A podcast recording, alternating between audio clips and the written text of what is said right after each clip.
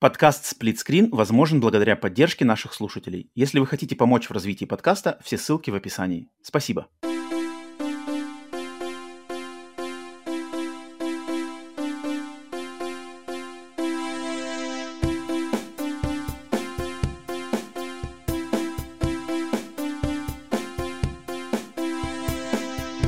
Всем! Добро пожаловать на подкаст Split Screen, еженедельный трансатлантический подкаст о видеоиграх, разделенный Атлантическим океаном точно так же, как экран телевизора в режиме на двоих.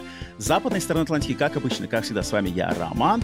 А с восточной стороны Атлантики на этом особенном выпуске ко мне сегодня присоединяется особенный гость. Человек по имени Сергей Целюрик, также известный в сети как Time Devourer или злостный ТД. верно, верно все оглашаю. Пожалуй, да. Э, Сергей, приветствую. Спасибо, что заскочил на подкаст пообщаться. Привет, привет, спасибо, что позвал. А, отлично. И а, прежде чем ты сам расскажешь, э, так сказать, вкратце, вкратце в паре слов а, свою историю и свою связь с э, видеоигровой индустрией и с игровой журналистикой в частности. А, я хочу сказать, что я, как многие знают, естественно, что хоть я и в раннем возрасте попал в Америку, но в, в 90-е, в конце 90-х, в начале 2000-х следил также очень плотно за русскоязычной игровой прессой, так сказать, за игровой журналистикой, и как раз-таки оттуда я познакомился с творчеством Сергея, а, который для меня всегда в журнале «Страна игр» Ты начал, начал вроде публиковаться ты в стране игр, или где-то, может, раньше? Я, я, я тебя вроде в стране игр впервые узнал. А, я начал в онлайне, ну, как бы это ага. ни, ни, никто тогда эти маленькие сайты не читал, не знает, так что да, из печатной прессы я впервые публиковался в стране игр, да. Угу. Вот, я как раз-таки там э, увидел твои статьи в первую очередь, и, естественно, там были какие-то жесткие разносы, то ли Final Fantasy, то ли чего-то, я уже сейчас не помню конкретно чего, но там прямо жестко было. А, я, я помню, что твои статьи, хоть я и частенько с ними не соглашался, но я всегда их уважал, и они все время мне запоминали, что, типа, как вот человек, мнение его от моего отличается, но это все настолько аргументированно и настолько логично и настолько с э, пониманием дела, что мне как бы классно читать и следить, хотя может быть, вообще там, засрал мою игру, говоря, любимую. Вроде такого не было, но тем не менее. А, поэтому, а, Сергей, прежде чем начнем общаться уже по играм такое, расскажи в, э, вкратце слов от себя, именно как ты, может быть, связался впервые вообще с играми, что, что тебя зацепило, и вкратце про свой путь по индустрии и на, к данному моменту. И да, я тут понял, что я наврал про то, что впервые в стране игр, но как раз сейчас к этому подойду. Mm-hmm. А, ну, связалось с играми то, что, ну, как-то сложно. Ну, увидел буквально, что такие, такая вещь существует, э, сразу же захотел, э, выпросил с какой, родителей. С какой консоли или с какого устройства? Я начал с Dendy, продолжил Dendy. Sega и PlayStation. Мне кажется, как раз вот все как раз самые такие массовые, популярные в mm-hmm. России платформы я прошел. Uh, причем мне, мне прям это очень хорошо на возраст ложилось, то есть Дэнди у меня появилась там в 8 лет, я был совсем маленький, игры были примитивные соответствующие, потом в 10 лет Sega уже как раз, о, да, Mortal Kombat, то, что нужно. Mm-hmm. А, уже к подростковому возрасту получилась PlayStation, а там как раз Final Fantasy, там сюжетные игры, вот ровно то, что как раз такому возрасту и требовалось. Так что я э, прошел этот путь, я рад, что он был именно такой. Спектрум, спектрум мимо тебя прошел? Нет, нет, все мимо. Я, я спектрума начинал. У меня как раз-таки вторым, вторым шажком был NES и Dendy, но спектрум для меня самый родной. Я даже не видел ни разу, кстати, в глаза его, вот настолько Ничего себе. меня прошел. Окей, угу. продолжай. Вот, в... Э, я читал, ну, то есть я сам всегда был очень бедный и скромный, э, едва хватало на игры, поэтому, ну, мои сверстники-одноклассники тоже там страну игр приобретали, там Великий Дракон, конечно же, очень много был тогда вот этот легендарный журнал э, Фэнзен во многом про uh-huh. э, приставочные игры, э, и я это все читал, я часто горел с того, что туда пишут автор. Я был недоволен этим. Я думаю, не ты один. Вот. Э, и, ну, потом просто так, ну, когда появился интернет, я пошел тоже там э, по всяким форумам финалочным, и так случилось, что э, Костя Говорун, также известный как Вариан, он был автором Э, собственно, в «Великом драконе», и потом перешел в «Страну игр», угу. и у него был собственный сайт, э, приставки.ком, и он летом 2002 такой бросил клич, типа, давайте, значит, это самое, кто хочет, пишите мне, типа, денег не дам, но зато вы опубликуетесь. Uh-huh, вот. Ну вот и я такой, отлично, давай, давай пробовать. И первые мои публикации были у него на сайте. А потом... помнишь, какая самая первая? Вот обзор именно... первого Silent Hill. Ух ты, ничего себе, блин, нормально ты, нормально ты начал. Это редкий, редкий случай, просто что, ну, в целом, я не то чтобы сильно горжусь своими ранними текстами, но, честно, mm-hmm. это, это, это даже сейчас, если к нему вернуться, это будет... Мне за него не стыдно, я рад хотя бы этому. Вот. Буквально где-то через полгода Костя надоело заниматься своим сайтом, когда я раздобыл до релиза пиратские пере, э, переиздания первых двух финалов на PlayStation, супер быстро там прошел, супер быстро написал обзор, Костя, давай, эксклюзив. Он mm-hmm. говорит, а, мне лениво, хочешь Великий Дракон, я это отправлю. Господи, журнал я читал все свое детство. Так что да, моя первая публикация была в «Великом драконе» в 62 номере, это начало 2003 где-то. Вот. Угу. С середины 2003-го меня заскаутил сайт game24.ru, он был такой, ну, его, наверное, никто не читал, но я там довольно много публиковался, был э, в штате, так сказать. Э, и в конце года меня Костя позвал в страну игр. Мне вот благодаря Game24 у меня появился GameCube, и ну, на меня просто определили, ты будешь писать про эту платформу. Mm. Это мне немножко раскрыло глаза, потому что я, э, ну, как и многие российские геймеры, естественно, имел предубеждение против Nintendo. Вот там ходило вот такое mm-hmm, mm-hmm. общее мнение такое, что типа, ну, Nintendo это для живо, детей. Живо и по сей день. Да, да, и, и я тоже был такой, типа, боже мой, мне назначили платформу, которая, что это, зачем это? Mm-hmm, а mm-hmm. потом буквально одно из первых игр, которые э, мне дали, это был Metroid Prime, и у меня просто вот во, во время прохождения я какое-то второе рождение испытал фактически. То есть, когда mm-hmm. ты понимаешь, что это, как эта игра работает, вообще, что такое геймдизайн и как, как может быть круто в играх на самом mm-hmm. деле, uh, вот, это меня прям озарило. А у тебя э, Metroid Prime, задержусь на секундочку на нем, uh, ты до этого играл в Half-Life первый? Я думаю, наверное, играл ведь. Да, да. Ну, то есть, да, у меня появился компьютер, я очень мало играл на компьютере, но вот такую нашумевшую mm-hmm. классику, я, я прошел Half-Life, я прошел Max Payne, а, и многое другое попробовал, но бросил. Но вот Half-Life, да. Я помню, как компьютерщики просто типа говорили, что «А, ну, Metroid Prime, это там Half-Life у нас был в 97-м». Я, я тоже, как бы, я нифига не компьютерщиком, я тоже Metroid Prime в свое время взорвал голову, но я помню, как его многие ПКшники, и вроде как в России, кто знал про Metroid Prime, все время говорили, что а, все, все это уже было не, не хуже, а может и лучше в Half-Life первом. Мне кажется, это некорректное сравнение, гораздо ближе, мне показался Unreal.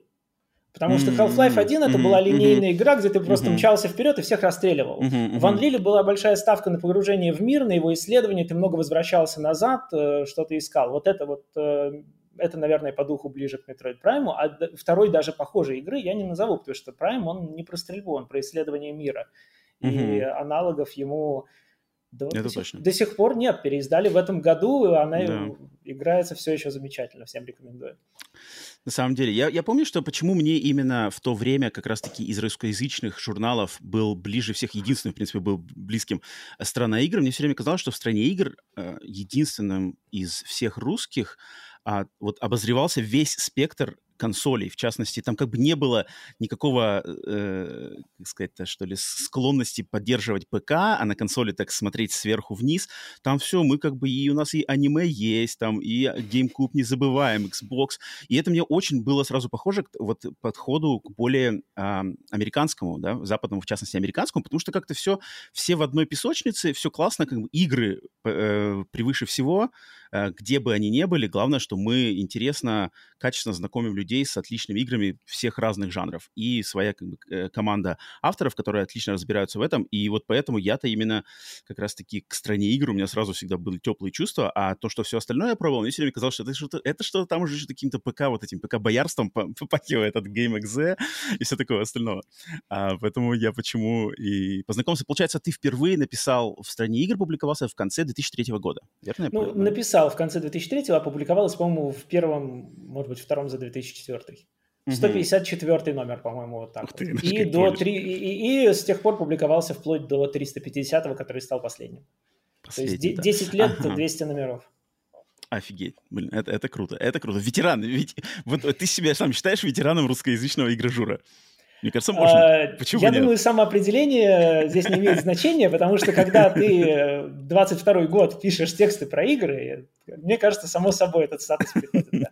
Не, это, класс. Я вот на самом деле знаю, что у моего подкаста тоже есть люди, а, которые когда-то впервые публиковался, они даже еще не родились, но поэтому я вот люблю приглашать гостей, которые такие вот именно со стажем, со знанием больше старого возраста, как это, более, более э, взрослого возраста, которые знают именно истоки всего этого и в, в русском контексте, и в мировом контексте.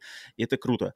А, но как ты, ты после «Страны игр», после закрытия продолжил деятельность, получается, в каких других журналах или в онлайн больше перешел? А, в онлайн перешел. А, мы запустили, вот прям была череда, конечно, событий не очень удачных. Мы запустили в 2013 году в начале IGN Russia. Я там... О, вот точно, сразу, я помню это, да. Там русская версия, да, вот этого mm-hmm. самого самого крупного портала в сети. А, там что-то пошло не так, да? Там что-то очень Потом пошло не так. просто компания GameLand в середине года начала стремительно разоряться, почему она позакрывала все журналы и э, страну игр в том числе под конец mm-hmm. года.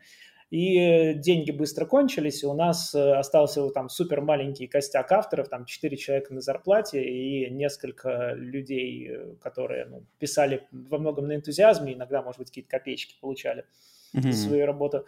Вот. И в таком маленьком а, объеме мы еще два года проработали, но после этого совсем деньги закончились, и все разбежались кто куда. Я пошел а, в игроманию немножечко э, полгода, потом на Канобу, а, Потом, когда владелец Канобу купил игроманию, я вернулся в игроманию. И э, там я пробыл до собственно, трагических событий прошлого года, когда угу. просто редакции российской прессы, я так понимаю, в массе своей посокращались, позакрывались.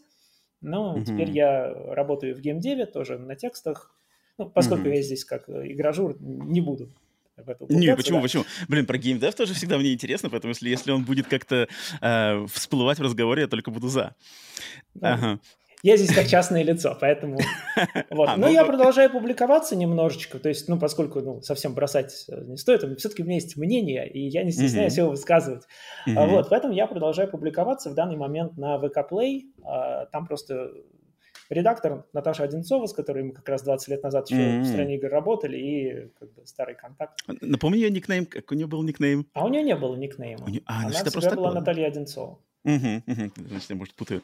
А, но тогда, если то, что ты продолжаешь публиковаться и заниматься своей творческой деятельностью, это, это супер респект, потому что твое, как бы, не только есть мнение, но у тебя мнение, во-первых, информированное, во-первых, со стажем. Это как бы респект. И я, я такого сам бы хотел видеть побольше, но, к сожалению, такого не, не так много. И проверить, на самом деле, качество мнения людей, которые думают, что на самом деле их мнение достойно, там, не знаю, к публикации, к огласке, к прислушиванию к нему. Я все время, а, как, как узнать, вот кто в интернете, в этой огромной э, куче всякого, всякого разного, как узнать, вот кто, кто на самом деле сознанием, или кто-то только что загуглил и уже что-то там записывает или строчит. Вот это меня все время в последние годы напрягает. Но как ты вообще, как твое отношение к играм, так как ты вот играешь тоже с детства, не потерял интерес, в то время как многие люди, даже, мне кажется, твои коллеги из страны игр, многие из них как-то от игр отошли, да, начали заниматься всем другим, не знаю, может быть, играют там в, свое удовольствие, но точно не занимаются профессионально этим. А вот как твой интерес на протяжении этих 20 лет, даже больше, чем 20 лет, как он менялся, как ты его удерживаешь, что в индустрии тебя вот держит, так сказать, твой интерес? А здесь, э, наверное, вот э, я бы хотел нырнуть как раз, да, в прошлое. К середине 2004 года тогда анонсировали же одновременно DS и PSP. Так. Две портативные консоли, которые были принципиально разными. Ведь домашние консоли, ну, были к тому времени плюс-минус все похожими друг на друга. Не было каких-то, ничего совсем такого же дикого, как Nintendo DS. Uh-huh, и uh-huh. тогда многие геймеры, выбирая между этими двумя консолями, ну, особенно в России, многие геймеры выбрали PSP. Выглядит стильно, есть графон, uh-huh, все, значит, uh-huh. знакомые игры там обещаются быть. А я подумал и понял, что мне ближе DS, потому что это будет какой-то уникальный игровой опыт. И mm-hmm. в итоге там страну игр, большую часть обзоров игр там на DS, а потом на Wii писал я. Вот я все время цеплялся за то, что э, мне всегда хоти, хочется чего-то нового. И mm-hmm чего-то оригинального, чего-то, что меня удивит. И за такими играми я гнался все время, то есть, да, это сначала DS и Wii, потом, когда их эпоха прошла, началась эпоха цифровой дистрибуции инди-игр как раз в начале десятых uh-huh, пошел uh-huh. бум инди-игр, и там начались совершенно удивительные игры, которые, ну, за которыми не заскучаешь. Они очень, ну, вот и, и, и до сих пор, как бы, э, я бы сказал, что, наверное, главное, почему я не разочаровался в играх, я просто не играю в AAA игры практически. Uh-huh, uh-huh. Это Соблюдаю мнение... диету.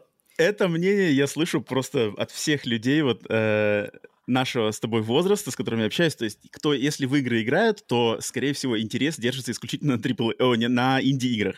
Ни в коем случае не на AAA. В AAA иногда заглядываем, посмотреть, что там как, что обстоит, на какую графику посмотреть, на главный блокбастер, но именно а, любовь к играм живет благодаря тому, что придумывают а, инди-дизайнеры, да, и, ну, мне кажется, Nintendo продолжает все равно удивлять, я думаю, вот как ты вспомнил DS, мне кажется, Nintendo за креатив а, у, у них, как бы, они топят за него плюс-минус, где-то успешно, где-то не успешно, но вот они по сравнению с а, двумя другими их конкурентами. А, а как твои игровые, не знаю, что ли, привычки изменились за вот это все время? Там, стал ты играть меньше, больше, как-то более глубоко, там, может быть, увлекся трофеями, например, а, а, ачивками в сравнении с предыдущими годами. Есть какая-то разница именно в подходе к играм? Мне кажется, нет. Э, я как проводил все свободное время за играми, так и провожу. Э. Это главное хобби у тебя, да, получается? То есть, если сравнить с фильмами, там, с играми, с книжками, э, с музыкой, номер один игры у тебя, да? Да, и сейчас я даже могу как-то более или менее уверенно говорить, что и там аниме и фильмы очень сильно сдулись в последнее время. Uh-huh. Ну, во многом потому, что там, наверное, нет какой-то инди-сцены, или в случае с фильмами, если, эти, если эта инди-сцена есть, то ее очень сложно узнать, разыскать, это надо прям очень сильно копать. А с играми все более-менее на поверхности, и интересные вещи э, удобно и легко, приятно искать, и да. Uh-huh. При, то есть при, привычки не изменились, то есть трофеи, ну, как-то у меня больше 50 платин, но я их делаю как-то вот, ну, по настроению. То есть иногда припрет, я сажусь, там целый месяц делаю платины, а потом вообще за это не сажусь. Тут как да. А как ты, вот, вот я к трофеям, потому что я к трофеям сначала был, то есть на, когда они появились на Xbox, как ачивменты, я был полностью прохладен. Потом они появились на PlayStation, мне как-то было тоже без разницы, но потом эм, для меня ключевой игрой стала Far Cry 4. Когда я играл в Far Cry 4, я прошел ее в коопе до конца, и когда мы игру закончили, я такой смотрю, у меня там не хватает два или три трофея до платины. Я такой думаю, а что, ну-ка, ну-ка, ну-ка, давай там добил их буквально. Причем мы их добивали в коопе, и было очень забавно. После того, как я ее получил, я понял, что в меня такой, знаешь, крючок, как бы крючок впился. Я такой, а что еще там можно попробовать? И там пошел дальше уже какие-то игры тоже на платины пробовать. Но со временем и я в себе заметил, что трофеи, они именно когда ты подходишь к ним как а, способ максимально познакомиться с какой-то понравившейся игрой, то они на самом деле дают очень большой, а, так сказать, лучшее понимание там геймдизайна, там что-то, каких-то моментов, чего-то хорошего, чего-то плохого, может быть, да, потому что плохие трофеи, скучные трофеи тоже могут а, твое внимание направить на какие-то не такие хорошие моменты игры, которые ты, может быть, не увидел бы. А, и поэтому я все время как-то сейчас э, трофеи даже стал а, воспринимать больше как вот именно, знаешь, список трофеев на PSN у человека, по нему можно, в принципе, понять, какой человек из себя и геймер, и даже, может быть, его какой-то психотип. То есть насколько человек там, а, у него есть, там, не знаю, сила воли сидеть там, выбивать платину, насколько он, какие у него вкусовые предпочтения, какие игры а, от него, знаешь, добились уважения такого, что он потратил там столько-столько часов на платину. И мне, на самом деле, нравится а, смотреть на профиль людей, вот у себя на подкасте я как раз-таки людям всегда предлагаю, что кидайте свои профиль в PSN, и мы прямо на подкасте смотрим и пытаемся понять, э, во что человек любит играть, как он любит играть. И мне кажется, что сейчас э, профиль PSN для людей, которые создают контент, вот для контент-креаторов, это, как знаешь, как визитная карточка. То есть я очень с недоверием отношусь к людям, которые делают какой-то контент, будь то там видео на YouTube, будь то какие-то статьи, и у них, например, скрыты трофеи в профиле. Или просто они никак не фигурируют своим профилем. Потому что а, без, это, без этой информации мне очень сложно понять, а кто, как бы, что это, как бы, кто, как какая у него, какой у него бэкграунд, в, с играми. Вот ты в, в таком ключе не смотришь на трофеи? Можешь меня понять мои слова? Uh, не, я, я понимаю тебя, я просто никогда не занимался таким анализом трофеев, чтобы кого-то типировать по ним. Mm-hmm. Вот, но занятно, да, но ко мне никто никогда не приходил и не предъявлял, слышь, покажи профиль, докажи, что ты не осел. Так что, ну, я, мой, мой профиль открыт, э, я в PSN Profiles сам, сам за собой наблюдаю, поглаживаю свои платины периодически. Не, мне кажется, это классная очень ностальгическая штука. Я тоже иногда свой э, список открываю, знаешь, смотришь, там везде даты, там, этот, этот платина получена там такого-то числа в такое-то время, знаешь, там в 3 часа ночи, и ты сразу вспоминаешь, типа, а, где я был, что я делал, знаешь, как, где я находился в своей жизни. Это прикольно, и, и меня удивляет, когда есть люди, которые прямо агрессивно настроены против трофеев. То есть они прямо такие, о, там, это трата времени, это задротство, это какая-то дичь. Я такой, да, блин, это ж не обязательная штука, не обязательная надстроечка как бы, над, над всем. Что ж вы так на нее агрессивно настроены? Ты, ты не сталкивался с таким мнением? Не, я сталкивался с таким мнением. Ну, кстати, хочу вспомнить, что как раз в одном из последних номеров «Страны игр» у меня как ну раз был, был большой спецматериал, где я изложил очень так подробно, очень свое мнение о трофеях, почему это хорошо, как они позволяют играм раскрыться с разных сторон, и как их сделать правильно и вот так, чтобы было хорошо. А, мне на этом толкнул Tomb Raider, переиздание, как раз перевыпуск 2013 года, потому mm-hmm. что э, я понял, что от прохождения основной кампании у меня было ноль эмоций. Но когда я посмотрел на трофеи и решил их поделать, и это мне дало, на самом деле, какое-то исследование локаций и что, что-то близкое к старым Tomb Raider ам, а не вот к этому Uncharted кинцу, которым стал ребут, э, я понял, что вот, вот, то есть трофеи дали мне тот опыт, который мне на самом деле был нужен, они меня смотивировали mm-hmm. пойти и, и сделать в этой игре то, что мне по итогу было интересно. Mm-hmm. Ну да, конечно, не во всех играх трофеи сделаны хорошо, но вот я для себя просто э, решил, что или мне игра очень сильно нравится геймплеем, и тогда хорошо, я в лепешку расшибусь и сделаю. У меня две платины в Resident Evil 5. Там много гринда, но я слишком люблю эту игру. Прямо пятая часть, причем. Ничего себе. Да. Хм. Шестой тоже сделал, но это, этим я не горжусь. А в четвертой нету платины, я бы вот в ней сделал, но вот, вот, вот тоже вот прям обидно, обидно. А точно, да, в четвертой в HD нету платины. Я помню, это было так, типа, что? Как-то как прямо неуважительно со стороны Капкома. А, у меня, кстати, платины открыли, знаешь, на какой игре раскрылись? На ретро-перевыпусках, например, э, Пэкмана. Пэкмана, Дигдага, когда я увидел, что Намка выпускают вот эти uh, Arcade Archives, uh, Пэкман, я такой смотрю, слушайте, если в Пэкмане есть платина, получается, что Пэкман можно пройти, грубо говоря. То есть если я получил платину, то я, получается, прошел Пэкман. И мне так почему-то это понравилась идея, что я все супер классические игры детства, там, Мисс Пэкман, Пэкман, Дигдаг, Галага, что-то еще могу как бы пройти. А потому есть, что они же бесконечные, по сути вау, дела. Я, я, я сейчас так удивлен, потому что я как раз думал, что Sony не, позво, не позволит добавить платину в какие-то типа игры, которые она считает маленькими. Собственно, вот Resident Evil 4, когда переиздавали, да, mm-hmm. это была скачиваемая игра, она не выходила mm-hmm. на диск, mm-hmm. я, я подозреваю, поэтому там платины и не было. А тут, оказывается, они в Pac-Man добавили платину чисто на один Pac-Man. Э, да, чисто каждая вот эта игра Arcade Archives, они там, в принципе, все в платине очень такие типовые, то есть там никаких э, креативных трофеев ты там не найдешь, но там просто пройди там 5 уровней, 10 уровней, набери столько-то очков. Но сам факт, что оно дает тебе этот roadmap, что ты можешь как будто пройти игру, меня это так поразило, что и, и после этого я прямо э, как-то загорелся этой идеей. Um, ну да, но вот негатив в сторону платины, конечно, частенько меня он поражает, насколько люди прямо очень, очень как-то не знаю, не знаю почему, почему они так делают. Не, ну, Слушай, ну, еще... есть, э, я, я могу понять негатив в, в том плане, что, типа, если платина там требует там, 100 часов задротства, типа, вот какая гадость, зачем ты это делаешь. Но, с другой стороны, так люди постоянно проводят 100 часов за каким угодно еще задротством. Mm-hmm. В этом плане, ну, как бы, можно осудить, что, что, что человек зря время тратит, но тому, кто осуждает, от этого ни горячо, ни холодно. Он просто да. не делает трофей. Да, в этом плане я не понимаю, почему да. у кого-то может быть какой-то особенно резкий негатив. Угу. Слушай, я хотел вот вернуться еще к твоему, а, вот как раз-таки первому знакомству с играми. В частности, ты упомянул PlayStation 1, Final Fantasy, Silent Hill, и когда игры стали уже более а, сюжетными, да, то есть там появился сюжет. И я, на, начав то есть начав общаться с русскоязычной аудиторией вот э, два года назад, когда я стартанул подкаст, я изначально так как из русскоязычной игровой геймерской среды я вып- выпадал, по сути дела, не знаю, на 20 лет, вот с закрытия, даже не с закрытия, а с, с каких-то последних лет страны игр, как-то я попрощался с русскоязычной геймерской средой, и вот я начал с ней снова знакомиться в, получается, в начале 21 года, когда этот подкаст начал вести, потому что мне как раз-таки показалось, что интересно, что как вот с моей такой русско-американской стороны общаться с русскоязычными геймерами именно в России. И я очень быстро осознал то, что куча игр, в которые, с которыми знаком я, которые люблю я, которые, может быть, я жду, проходят мимо людей из-за языкового барьера.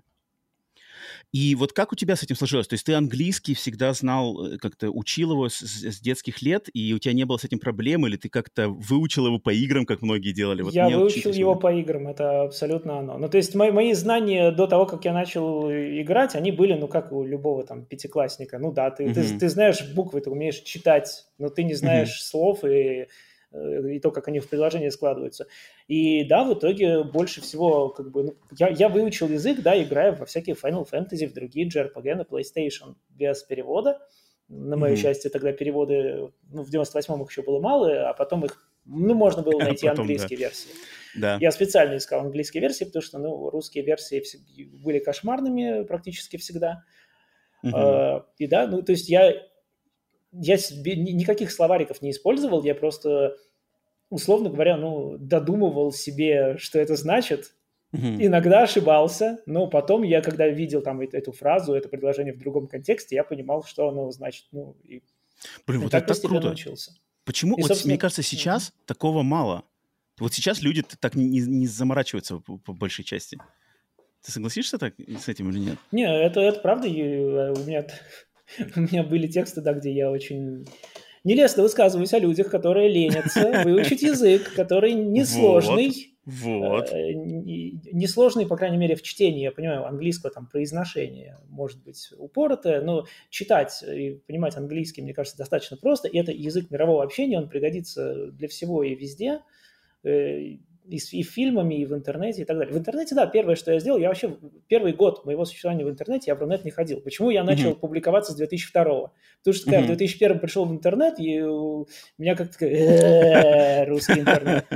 Я побежал на англоязычные форумы и там настрочил 10 тысяч сообщений за год. Mm-hmm. И в общении, обсуждении любимых игр я поднял себе язык до такого уровня, что ну, потом native спикеры меня по тексту не, не, не, понимали, что я не native спикер. Mm, блин, отлично. Вот это, вот это, вот я вот когда с людьми сталкиваюсь, что типа, ой, как бы русского не будет, играть не буду там, или фу, там, если русского нету, что как бы сразу все отбой. Я, ну, блин, ведь столько крутых игр, да не только игр, вообще просто, не знаю, миро, какие-то грани мировоззрения открываются, когда язык даже на каком базовом уровне да, для себя а, узнаешь. я вот все время поражаюсь, что настолько люди есть, которые вот прям штыки воспринимают, что нет, я не буду, мне как бы зачем мне этот английский, а, сделайте для меня перевод, и тогда я поиграю в вашу игру, знаешь. Вот, это такой... Не, ну, я это понимаю, но как бы это, это ну, такой ленивый подход, да, но угу. я, я его осуждаю. Я считаю, что как бы это вопрос культуры потребления. И человек, который, в принципе, готов, ну, в принципе, соглашается на низкокачественный, а русский перевод, как правило, ну, я привык уже, во всяком случае, относиться к ним как низкокачественно. Они часто такие бывают более низкого качества текст, э, который э, не готов для того, чтобы получать лучшие версии игр и, в принципе, получать mm-hmm. возможность играть в лучшие игры. Не готов сделать какие-то шаги, ну, очень грустно. Э, я да. считаю это неправильно. Вот я тоже, вот я тоже, я тоже с тобой соглашусь, меня это как бы иногда удручает, когда я такой прямо горю, горю поделиться про какую-то игру и понимаю, что мне вот какая-то часть людей скажет, что не-не-не, русского нету, все как бы отбой. Эх ты, ну ладно. А, слушай, а как у тебя, что из последних игр? Ты сказал, что да, больше любишь инди, и тут я тоже тебя понимаю прекрасно. Но, например, какие игры из последних тебя в и в AAA секторе, и в инди секторе вот прямо впечатлили? Там, 23-м году, 22-м году, вот из последнего, что самое такое взорвало мозг, если можешь, можешь такое что-то вспомнить? Хорошо, прям самый быстрый ответ. Э, Давай. Chained Echoes. Угу, RPG. Да, ну, то, то есть э, один, один, один одинокий немец на окраине Дюссельдорфа сел и в одиночку так. сделал JRPG, которое не революционное, И это единственное плохое, что я про нее могу сказать. У нее нет больше никаких недостатков. Это игра, которая лучше, блин, всех игр в жанре, кроме, ну, трех самых прорывных революционных, которые я видел. Ничего есть, себе, э, блин. Ничего себе. Это, эта а игра ты... настолько хороша. То есть я а... вот, да, я все свое детство играл в JRPG, я продолжал следить за жанром и дальше. Эта игра, это вот, ну, лучше практически всего. Хм, то есть sea, у Sea of Stars уже есть как бы э, э, мощнейший конкурент еще до выхода? Да, который, который вышел в декабре. Э, Блин. Sea, sea of Stars, ну, надеюсь, да, тоже пос, посмотрел на нее, но вот я был очень сильно удивлен, насколько в ней все хорошо. Угу. Просто все, и боевая система, и сюжет, и какие-то неожиданные повороты, и количество контента, и исследование мира, и вот все-все, все сделано правильно. А сколько она по продолжительности, кстати? Ну, стандартные часов 40. А, то есть, то есть такая прямо серьезная. Еще и с опционалкой. Я не стал делать всю опционалку, потому что я подумал, uh-huh. что а, а, а давайте-ка я ее потом куплю на распродаже на PlayStation и еще и платину сделаю. Uh-huh, uh-huh. А из AAA чего? Можешь uh, выделить? Ну, если Final Fantasy считать AAA, то... Ну, как почему нет? Quadruple э, Final Fantasy 14, которая MMORPG... А, 14, я думал, ты сейчас 16 вспомнишь. 16 хороша, но 14 она 10 лет э, выстраивала одну историю, и в конце 21 года с выходом Endwalker дополнения, эта целостная история закончилась прям невероятно круто. Угу. Вот, то есть э, это, ну, наверное, лучший там сюжет, что я видел в видеоиграх, или, может быть, ну, на уровне там с Xenogears. Вот, то есть единственное, с чем можно э, Ничего себе. эпичности. Xenogears даже, ну, блин, я, я ну, ну, я не, не онлайновый игрок, мне конечно, Xenogears это, да, ну, Xenogears это просто точка сравнения, да, есть такая одна игра, которая над всеми вот, висит до сих пор, что вышла она в 98-м, и до сих пор мы ее вспоминаем как лучший сюжет в играх. В принципе, вот, да. Вот это, наверное, то, что может посостязаться как раз из-за того, что 10 лет э, подряд что-то вот развивалось, какие-то ружья вешались на стену, персонажи вводились и так далее, и вот да, да, чтобы это пройти, ну, нужно часов 300. Угу. Вот просто вот так много контента. Да, это очень долго. Но и еще надо обязательно, именно... обязательно надо найти собутыльников, Нет, сказать. Одному... вообще не нужно. А, а да, можно в одиночку? FF14 — это такая игра, которая уважает твое время, она не будет требовать от тебя гринда, mm-hmm. она не будет от тебя требовать ничего, кроме того, чтобы просто ну, ты знаешь, как играть классом, который ты выбрал. Все. Uh-huh, uh-huh. Как бы ты, ты, ты, ты заходишь там в подземелье или в рейд, ты просто делаешь то, что от тебя требуется, а остальные делают, что от них требуется, после этого пишешь типа, друг другу спасибо, пока, и вообще не заморачивайтесь ни о чем. То есть uh-huh, все проходится uh-huh. соло, все очень удобно, и эти 300 часов, это не 300 часов гринда, это, условно говоря, 100 часов э, беготни и диалогов, 100 часов э, там, кат-сцены, 100 часов э, данжен. Блин, я столько хорошего всего слышал про Final Fantasy 14. Мне, конечно, есть очень интерес, но я понимаю, что не, я не вытяну столько времени. А, а что... А, так, окей, ладно, это онлайновое. Все-таки синглплеер, традиционный синглплеер, современный, AAA. Не, ну Final Fantasy 16 меня приятно удивило. Опять же, от разработчиков Final Fantasy 14 игра. Да, все, ты у них, ты у них в кармане.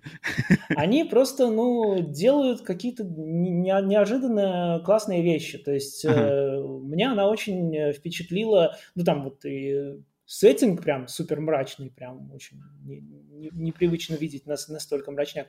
Ну и тем, как там э, сайт-квесты, практически не, нету лишних каких-то э, никчемных побочных заданий. Многие Вау, это, это, это спорно, Многие люди это из прессы сказали, что никчемная побочка там, почему? Потому что награда за них uh-huh, абсолютно uh-huh. никчемная. Да, награда фигня.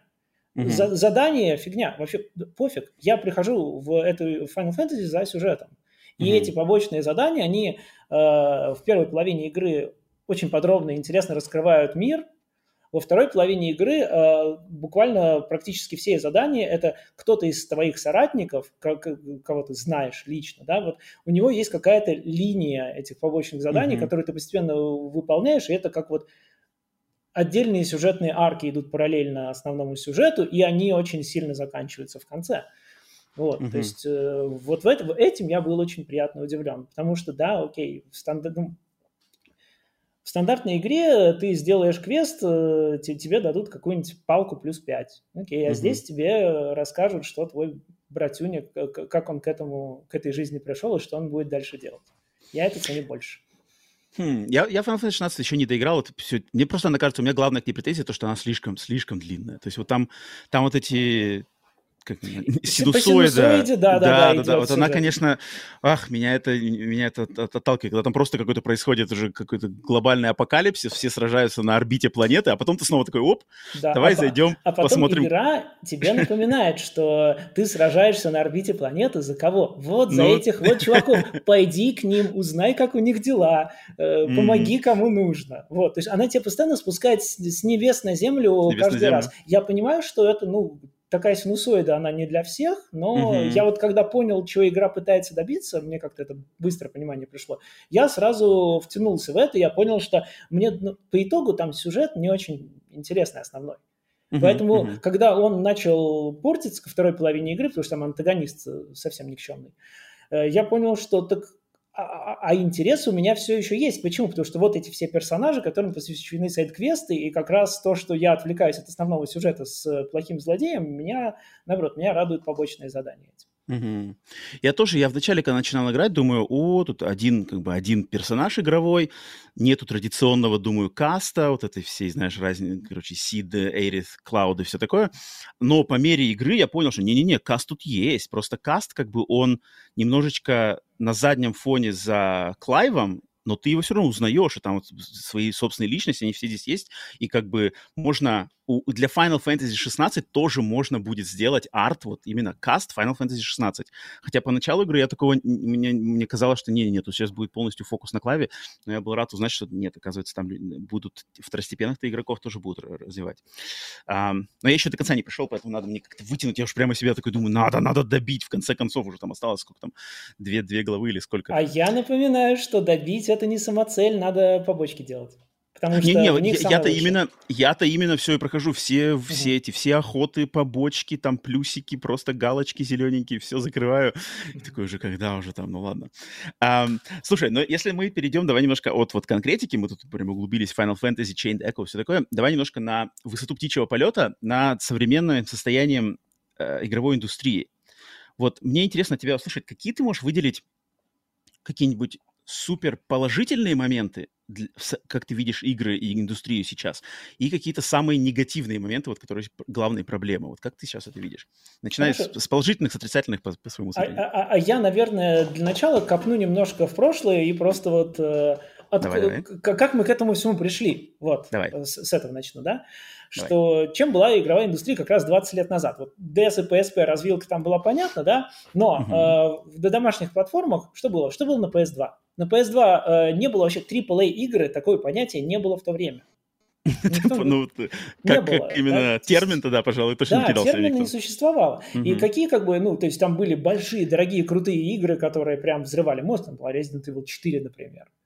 Там были какие-то игры может быть, дорогие, но типа менее амбициозные и э, любопытные, как Shadow of the Colossus, абсолютно великолепная игра, как э, были совершенно экспериментальные проекты тоже даже от больших издательств, как, например, Катамари Дамаси. Угу.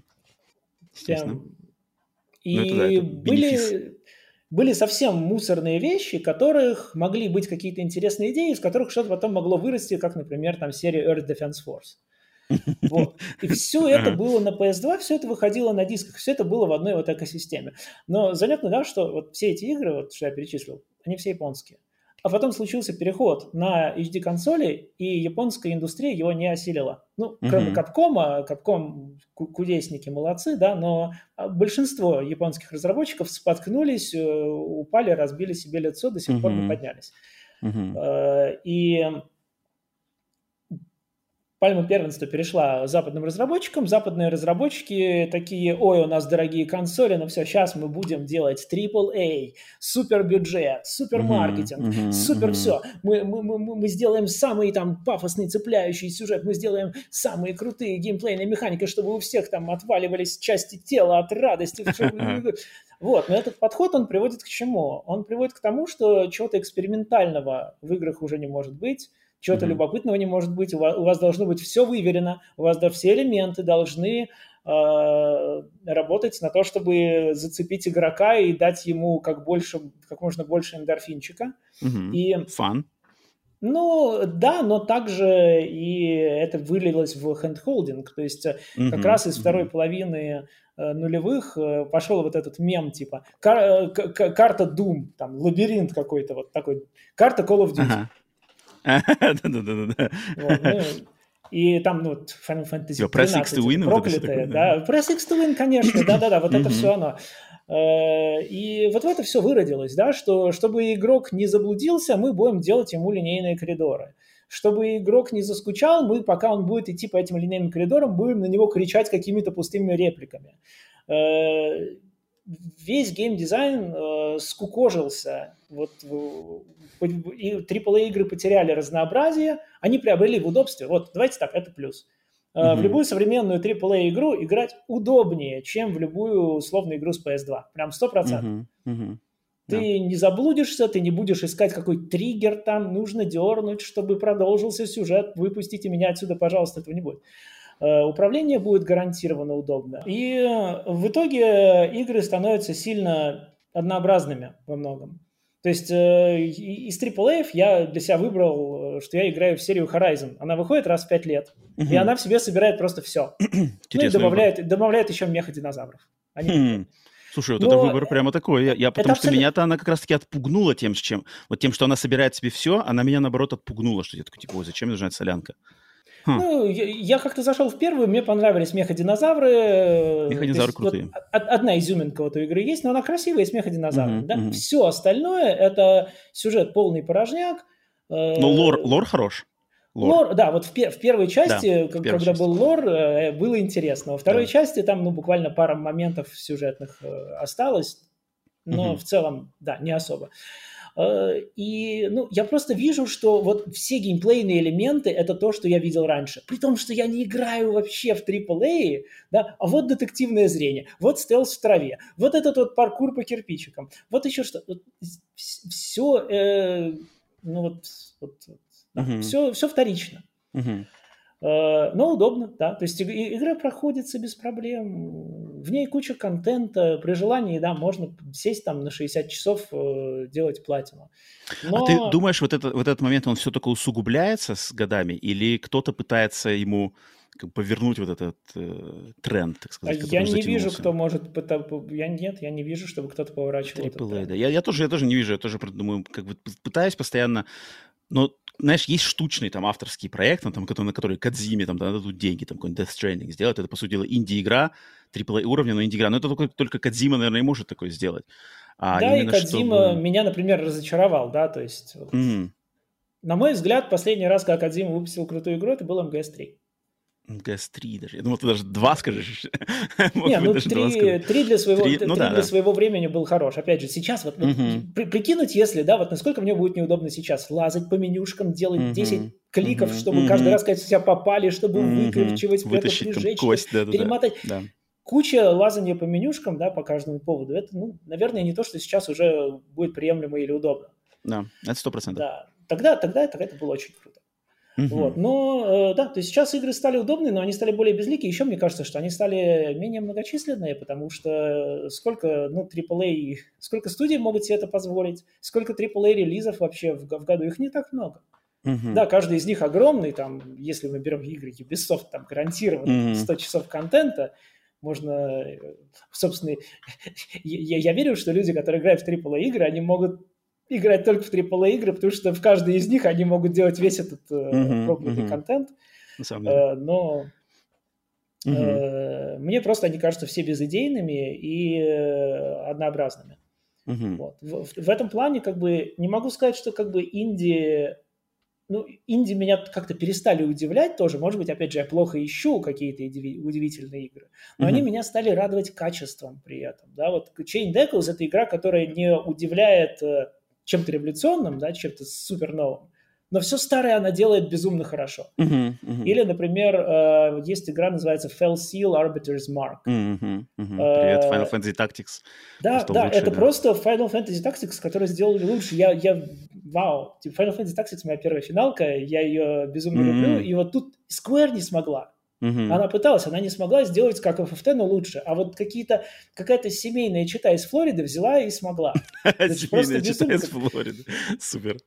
То есть просто, да, вот когда одиночка из Германии и семейный читай из Флориды могут mm-hmm. сделать лучше игры, чем большие компании, мы приходим просто к тому, что сейчас э, наконец-то все решает только талант.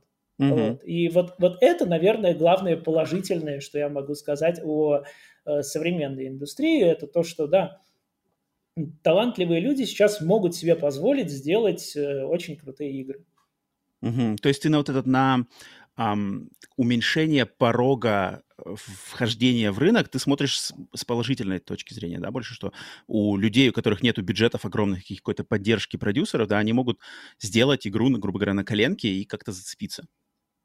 А я да? не вижу, что в этом отрицательного, потому что если, если вам не нравится, вы просто в это не играете. Я понимаю, что очень много мусора также. Вот я тогда, я больше, конечно, про вот то, что куча, просто куча контента, каждый день там по 20-30 игр выходит, вот это вот меня Да, я, у меня у самого нету, так сказать, рецепта uh-huh. сортировки этого всего, но э, я всегда полагаюсь на ну, да, на, на, на word of mouth, на какой-то, на тот же метакритик. Ну, то есть вот Chain Decals э, сразу получила 92 на метакритике.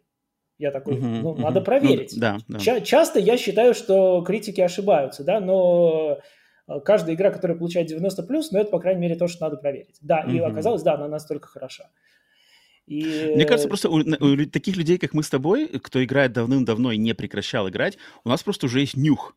Он вот шестое чувство, и оно, оно работает. Оно не всегда, может, идеально работает, но оно прямо вот...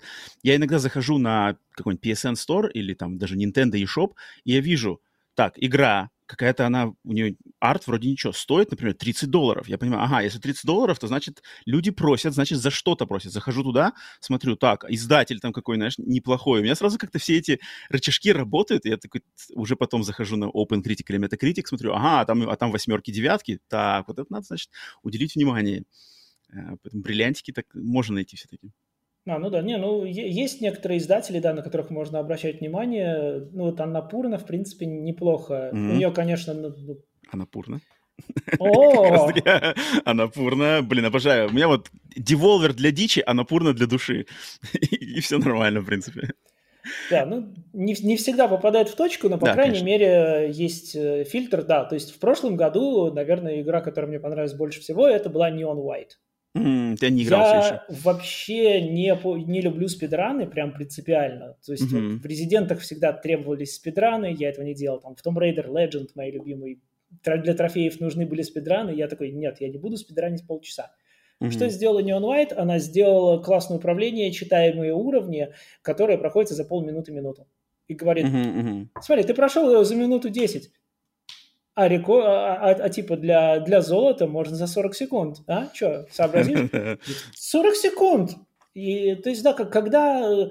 А, короче, вот, опять же, грамотный дизайн. Uh-huh, вот Neon White это примерно то, чего я на самом деле хотел бы от трехмерного Соника. Когда ты uh-huh. мчишься вперед, у тебя какие-то безумные геометрия уровней, и ты постоянно, постоянно мчишься вперед, какие-то обилки применяешь, чтобы дэш, прыжок, э, выстрел, что-то такое. Uh-huh. Э, и да, просто захватывает дух, и ты, ты, ты прошел уровень, класс, серотонинчик, следующий. И, и, и опять, она прям вот не отпускает. Может, за один присест, наверное, пройти. Вот это у меня пробел, конечно, за прошлый год огромный. Я что-то как-то не, не собрался в свое время, а сейчас вот уже, знаешь, далеко-далеко в ящике далеко лежит. Um, слушай, а вот я, опять же, uh, хочу зациклиться немножко на твоих словах, вот что ты говоришь, игры стали более а, как бы сказать, удобоваримое, да, вот в плане сейчас, да. И вот мне, опять же, кажется, что в поколении, конкретно в начале поколения PlayStation 4, да, предыдущего, что игры немножечко, в них как будто бы в игровую тусовку, в то, что было традиционно такое очень гиковское, нердовское хобби, где вот, блин, тусовались как бы люди-то достаточно хоть вроде и всегда и казалось, что игры это мейнстрим, но там все равно увлекались вот Final Fantasy, вот этим всеми играми, такие люди больше, ну вот, которым, которые склонны, там, не знаю, а, любить какие-то такие более, что ли, узкие и э, вдумчивые, да, э, как, бы, как сказать-то, а, виды развлечений. Там, там такие люди, которые играли в игры, им там, они были склонны там читать книжку, да, читать фантастику, там что-то такое, там увлекаться какими-то еще а, там комиксами. А почему-то, мне кажется, с, с, в частности, с поколения PlayStation 4 как-то в гейминг нахлынула большая волна, вот как то, что я иногда называю, типа, как туристов знаешь, или проходимцев, вот, которые я не понимаю, как эти люди попали в гейминг, что их привлекло. Они чаще всего, вот у них, наверное, знаешь, идут какие-то, типа, эксклюзивы PlayStation, знаешь, вот у них, как бы, я играю там только в эксклюзивы PlayStation, и там колду, фифу. И вот этих людей, как-то их становится очень много, и мне кажется, что гейминг, он немножечко пострадал. И, опять же, может быть, я а, как-то смотрю с какого-нибудь одного такого угла, но вот гейминг, он немножко пострадал от отсутствия злостного гейткипинга знаешь, как бы гейткипинг немножечко а, э, как бы спал, и как нахлынул людей, которые, на, на, наплыв людей произошел, которые сейчас вот как раз-таки пишут комментарии, что там высказываются, делают, может быть, какой-то контент, но на самом деле бэкграунда по играм, там, знаний, каких-то вкусов, а, какой-то, какой-то истории с сериями, с игровыми, с приставками, с брендами, и у них нету, и вот меня это немножко смущает, и вот ты, ты, как разделишь со мной такой, может немножко радикальный взгляд на это дело? Э, мне кажется, что я не могу себе представить вообще, какой гейткипинг. А ты, кстати, говоришь про русскоязычную аудиторию или um, не и там, и там, на самом деле. Но мне кажется, в русскоязычной аудитории это как-то даже еще более, что ли, Потому что в русскоязычной аудитории традиционно, знаешь, все это развитие игровой, игровой индустрии, игровых вкусов, игровой культуры гейминга, оно как бы быстрее происходит, чем в Америке. То есть у нас там вот Dendy, грубо говоря, Dendy, Sega, PlayStation, оно прошло там за сколько? За 10 лет, да, хотя, хотя в, в Америке там это, например, там 15 минимум с середины 80-х, да, до конца 2000-х. А у нас это там 93-й, это Дэнди, 94-й уже там посадилась Sega, потом 95-й, 6-й, а потом уже в 97-м началась PlayStation появляться, да, первая. И как бы очень все быстро, и мне кажется, сейчас это тоже продолжает. То есть люди как-то попадают, происходят какие-то, не знаю, всплески, что ли, интереса к играм, не знаю, выходит какой-то релиз, знаешь, там, выходит God of War 2017, и все такие, типа, что, о, надо продолжать, нам надо играть, надо покупать приставку, надо а, играть, и они начинают как бы как-то вот снежный ком начинает крутиться. Не знаю, ты как-то с этим не замечал такого у себя? Нет, мне просто всегда казалось, что это довольно линейный процесс, что, ну, даже на самом деле не совсем линейный. Мне вот кажется, что, может быть, как раз в 90-х в Денди играли mm-hmm. все. В России, на мой взгляд, гейткипинг – это в первую очередь э, необходимость брать лицензию. Так что, мне кажется, скорее как раз именно в поколении PlayStation 4 это стало впервые актуально, потому что до него в каждом поколении была платформа основная, которую легко было взломать. Uh-huh. И uh-huh. в целом, мне кажется, да, что, э, не знаю, как-то всегда было много прохожих. В 90-х было много прохожих, когда была Дэнди, Сега, да, это... Типа вот эти в танчики, поиграть в танчики? Вот это, вот такое... Типа да, то есть mm-hmm. да, на них практически не было вдумчивых игр. И как раз в них играли все подряд, и те, кто просто, да, не включая мозг, хотел понажимать кнопки и не имел к гиковству никак, к гик-культуре никакого отношения, потенциально даже. И консольные войны, кстати, тогда тоже очень активные были, только, наверное, без лояльности брендом. Uh-huh. Но если у человека была Sega, он топил за Sega, это же его. А если у человека была SNES, то он приходил и говорил, а у меня, значит, настоящий 16-битный тебе графика круче. Приходил, приходил пекарь и говорил, а у меня Doom и Quake, а у вас у всех вообще ничего нету такого. Uh-huh. Ну и, то есть, э, всегда эта токсичность была, всегда люди хотели выпендриться и защитить э, то, во что они коммитнулись, так mm-hmm, сказать. Mm-hmm. И в этом плане не знаю. Мне кажется, что скорее, наверное, основной всплеск популярности Хотя, ну, сложно сказать, господи, PlayStation 2 разошлась ведь с каким тиражом? 150 миллионов, по-моему, там было. Как можно говорить о том, что э, игроков стало больше после этого, если ни одна другая приставка не достигла такого же уровня продаж? Не знаю. Но по ощущениям, хм. может быть, я бы, я бы подумал, что скорее на Западе, наверное, эта популярность, особенная популярность пошла как раз, да, FIFA Call of Duty, наоборот, с середины нулевых, может быть, где-то с эпохи Xbox 360 PS3. Угу. И я просто, меня просто продолжает удивлять, что очень многие люди, когда их спрашивают, когда как-то их спрашиваешь, когда они начали играть, они все вот говорят именно PS4. Я купил PS4, Last of Us, God of War, Last of Us, God of War. И вот как бы это такой прямо начальная точка, эти две игры. Вау. Я такой, как бы, типа... Я, может быть, в своем пузыре старичков кручусь. Поэтому... Вот я тоже, я тоже, на самом деле, тоже, как бы, знаешь, на, на свой, может быть... То есть у меня есть пузырь, в котором все нормально, но я из него выглядываю, и там такие, типа, я начал играть с Last of Us, я такой, типа, что, как это? знаешь, и таких много людей, и я поэтому такой думаю, что, что, что, что, что не так с ним, со мной что-то не так, или я с кем-то не тем общаюсь. А, что-то такое замечал. Но ты, кстати, вот ты... Ну... Угу. Э, я просто, да, возвращаясь к тому, что ты сказал раньше, да, что у людей нету бэка. Ну, а о чем с ними разговаривать, если они играли только в Last of Us, God of War и, может быть, еще пару Sony эксклюзивов? Ну, они, они прохожие, и, наверное, просто не очень стоит их брать в расчет. Максимум, что можно сделать, опять же, с точки зрения вот э, инфлюенсера, да, это порекомендовать mm-hmm. им что-то, возможно, более достойное, э, возможно, снабдив какими-то аргументами, и если они прислушаются, может быть, они станут Угу. Такими же крутыми геймерами, как мы. Э, я-то просто, что люди-то по большей части боятся, не то что боятся, не хотят, очень неохотно идут э, раньше вот своей этой, этой стартовой точки. То есть что-то там с поколения PlayStation 3 уже там, о, нет, там PlayStation 2 вообще как бы не надо говорить. Что там PlayStation Premium, что там выпускает, да ну это какой-то трэш, знаешь, э, совсем. Хотя, блин, по-моему, по-моему, игры, они им свойственно, вот как в культуре кинематографа это как-то само собой сформировалось нормально, что там старый фильм, черно-белый или там классика 70-х, 80-х, 20 века, люди, ну, ни у кого не повернется язык сказать, значит, я не буду смотреть фильм, потому что он старый. Ну, это же как бы, О, я такое встречал. Я буквально слышал тейк от девушки, типа, я не буду смотреть фильмы, которые старше, чем я. Да, ну это, блин, это, это, все, это уже какой-то, знаешь, спасению не подлежит случай. А, но вот с играми я такое чаще намного встречаю, что как бы, о, нет, там графика совсем, там, или там управление совсем нет. Я такой, ну если вот Но это на самом деле понятнее, мне кажется, потому понятнее, что фильмы, да, все равно, фильмы все равно отражают людей, которые, ну, плюс-минус такие же. Наверное, в совсем старых фильмах, конечно, их будет, наверное, тяжело смотреть, потому что э, ну, в со всех старых, совсем старых фильмах часто актеры переигрывают mm-hmm. очень сильно, mm-hmm. то есть там совсем другая школа и на другое восприятие они рассчитаны. Э, но, условно говоря, там с 70-х, если набирать фильмы, то ну, большой разницы с современным кино не будет. Люди и люди. Методы съемки, которые там ввел какой-нибудь там Спилберг в 70-е, они до сих пор актуальны. Mm-hmm. Язык кинематографа не так сильно изменился.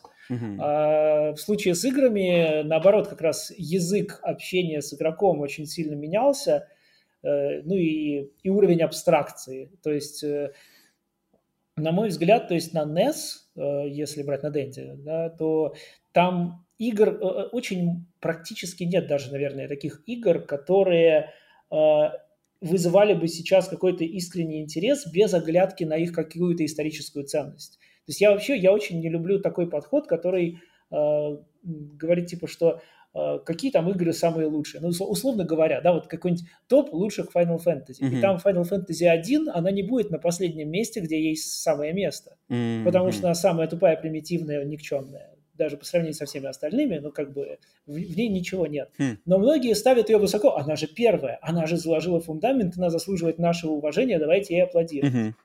И поэтому в топах там лучших игр до сих пор там первый Марио может быть. Угу. Первый Марио, на мой взгляд, ужасен, потому что там управление кошмарное, там инерция ужасная, им управлять тяжело. Серьезно? Блин, вот я тут с тобой не соглашусь. Я, я, я как раз-таки переигрывал не так давно. После выхода фильма про Марио я, я, меня ударило в голову переиграть как раз-таки в первые три... Да, короче, я переиграл до, до World, то есть первые четыре, по сути дела, Марио. А, да, инерция, ну, по-моему, но она фирменная. первым и третьим, в, треть, в третий уже скачок, лучше. Нет, скачок, конечно же, да, сумасшедший. Скачок огромный, Это, да, да вот я, я об этом, да, угу. то, что, в принципе, на, на NES можно было делать э, хор- хорошие игры. Я вот перепрошел из моего детства любимым, была DuckTales 2. Uh-huh, Она, uh-huh. правда, вышла в 94 году уже, блин, там PlayStation уже фактически выходила, а они на NES выпускают игру. Uh-huh. И явно с, с накопленным опытом. И поэтому там у, дизайн уровней хороший, э, управление отличное, вот все, все, как, все как надо. Uh-huh. Вот. Но таких игр, мне кажется, вот на NES было мало, именно таких, которым ну, типа, вот зачем сейчас сажать человека за первого Марио, кроме исторической ценности игры? Я не знаю.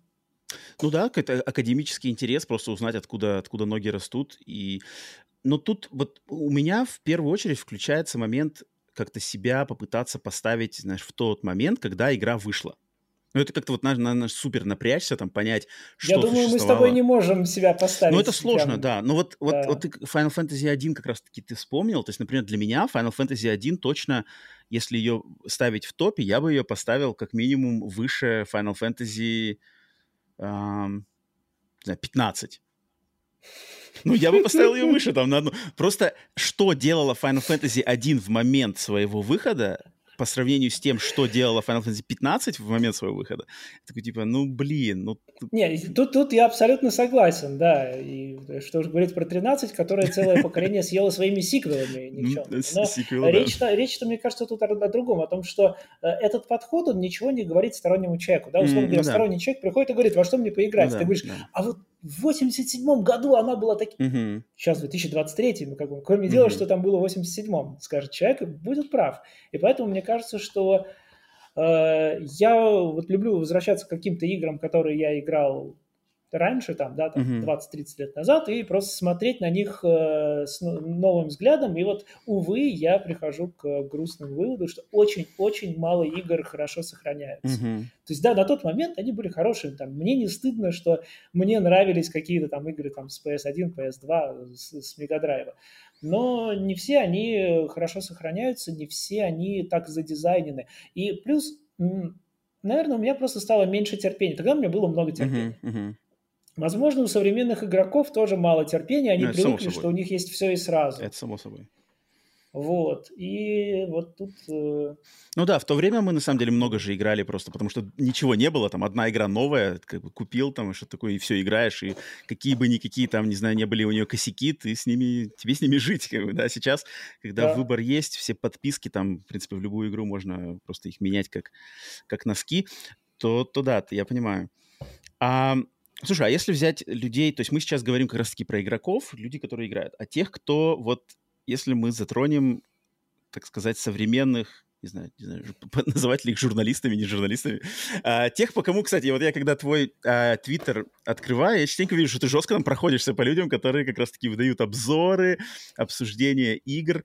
А, и по большей части я всегда с тобой на самом деле согласен, потому что я тоже их посматриваю, с, с кем-то из них даже пересекался а, именно в создании контента.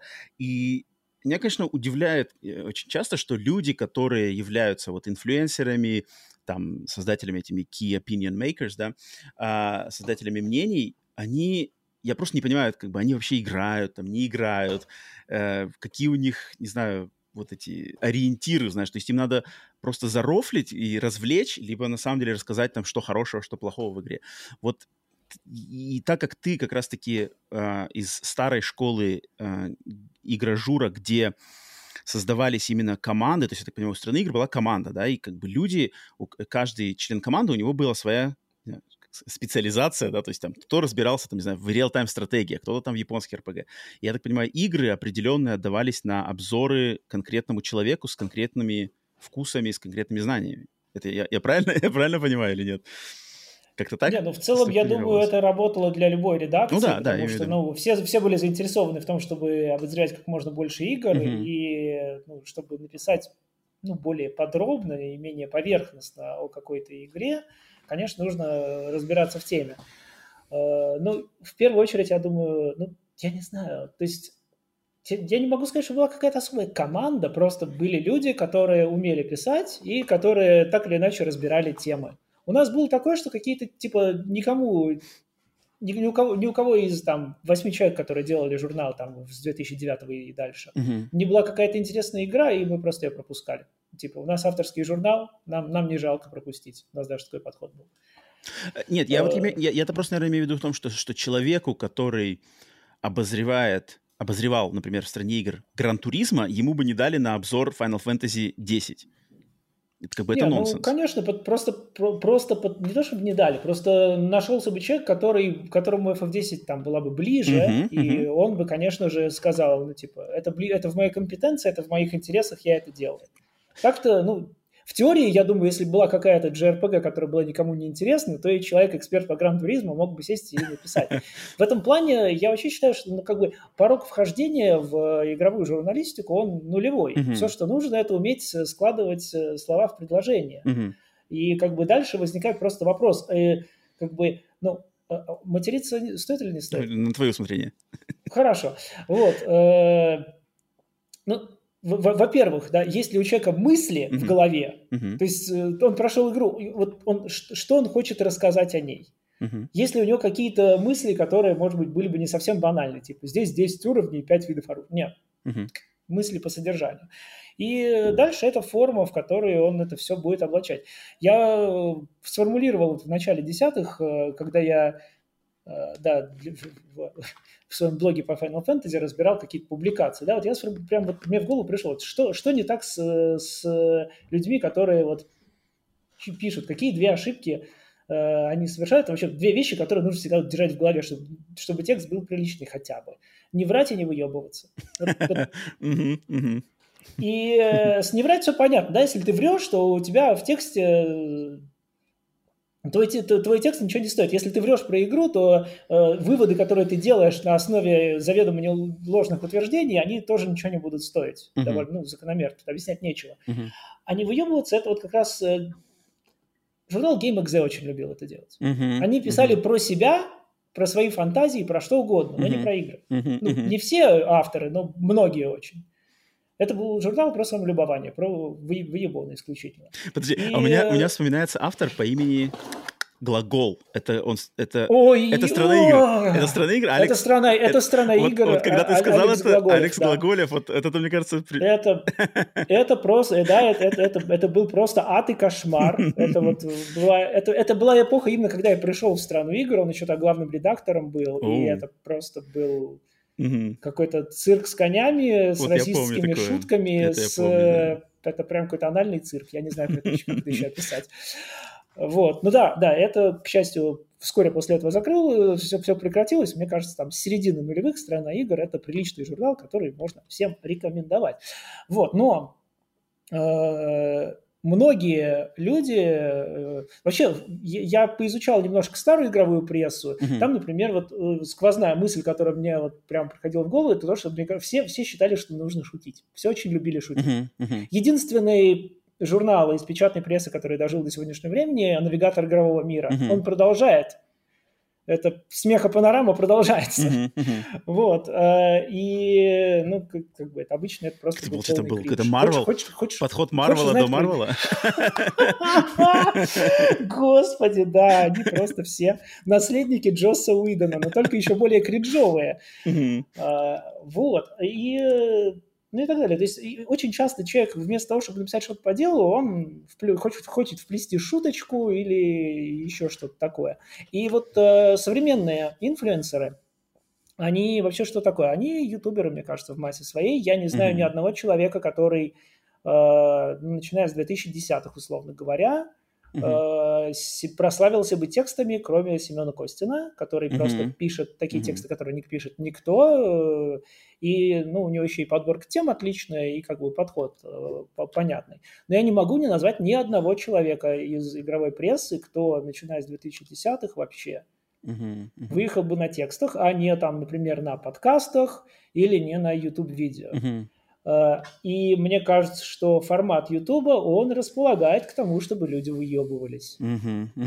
Я, э, э, есть, есть же буквально вот этот мем, да, как выглядит YouTube thumbnail. Да, да, конечно. Орущее, орущее лицо. Конечно, конечно, конечно. Вот все эти фейсы.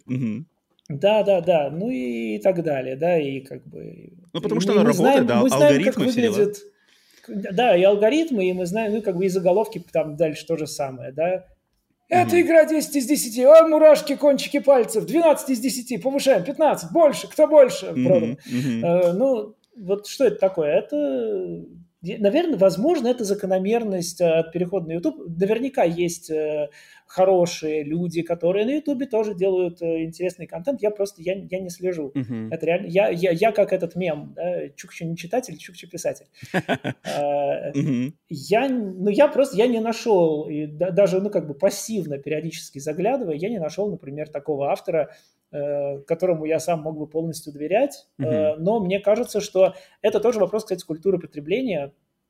Как вот выучи язык, чтобы играть в хорошие игры, mm-hmm. да, также и, ну, выбирай, какой контент потреблять э, в плане, зачем смотреть человека, который в принципе, ничего не может сказать, который перескажет сюжет, делая вот такое лицо, э, и скажет, что каждая игра это 10 из 10, а на следующий, в следующем году скажет, что я не прошел игру, она дерьмо какое-то.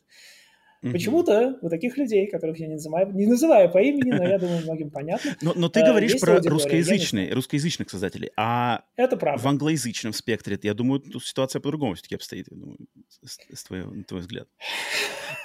Ну или, или нет, подожди, наверное, ситуация обстоит так же, но просто и плохого больше, но и хорошего тоже больше, я думаю. Наверное, вот так вот, наверное, можно сказать.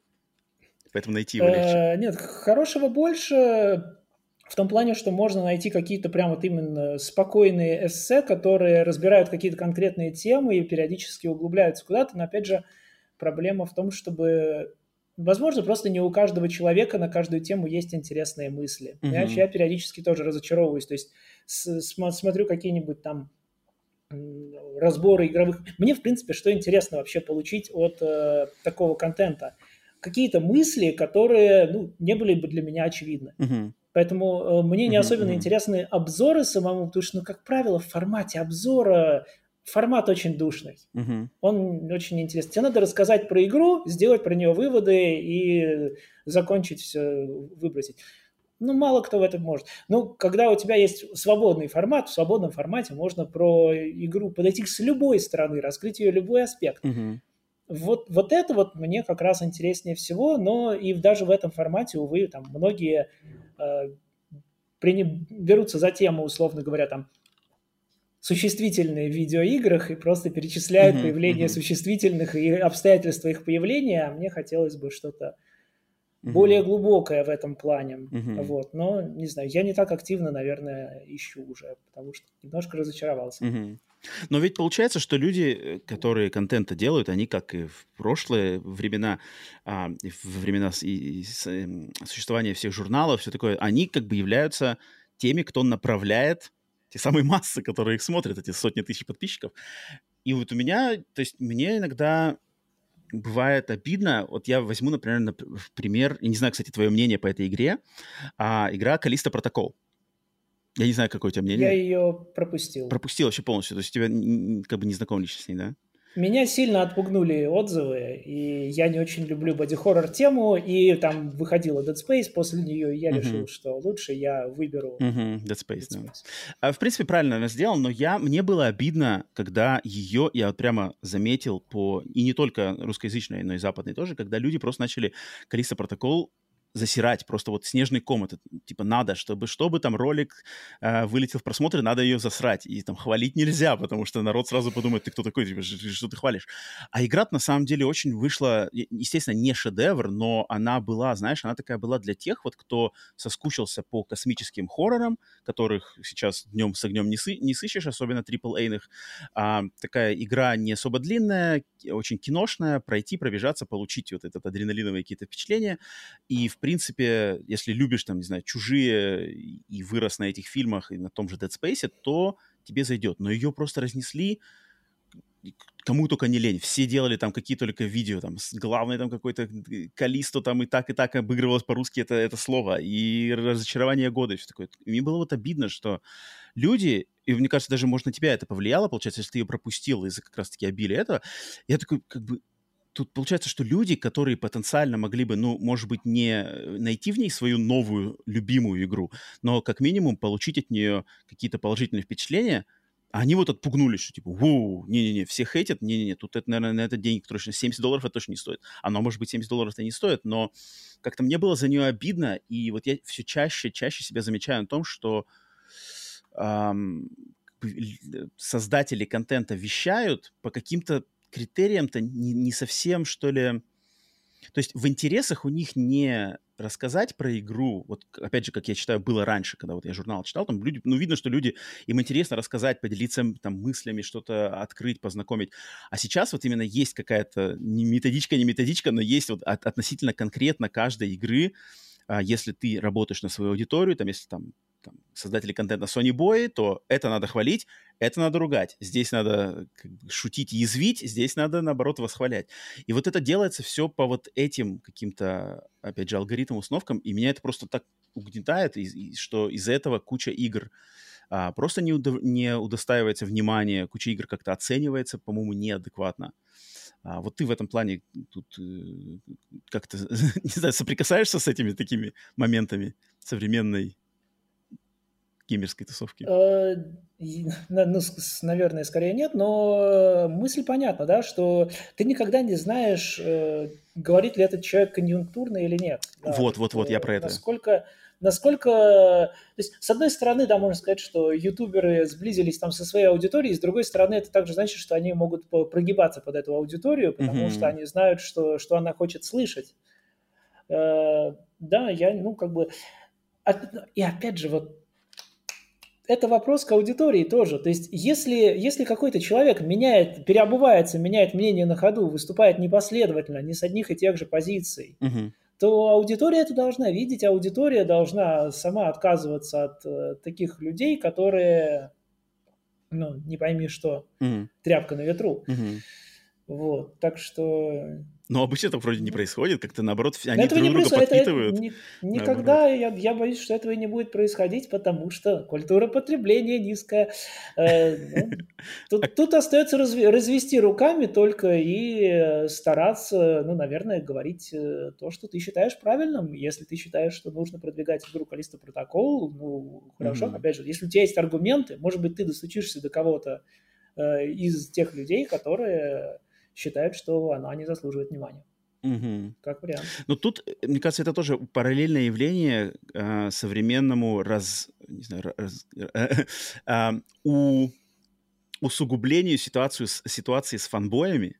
То есть я сейчас вижу, что вот последние, наверное, года два, наверное, с, с начала поколения Xbox Series X, S и PlayStation 5, что-то с фанбоями, вот с этими всеми билибоями, сонибоями, что в англоязычной сфере, что в русскоязычной сфере, я, может быть, я раньше не обращал на это так внимания, просто сейчас, потому что ста- сам стал делать контент и больше в этом вариться, но мне кажется, сейчас просто какой-то, не знаю, пик, пик вот какой-то, ну, просто дичи, знаешь, ну, то есть люди, люди на самом деле э, друг на друга с какой-то ненавистью там пишут какие-то ужасные комменты на, на одной такой фразе цепляются, начинают там просто чуть ли не, не, не кровавые баталии, а, и им как раз-таки потакают создатели контента, которые очень любят это все подразогревать.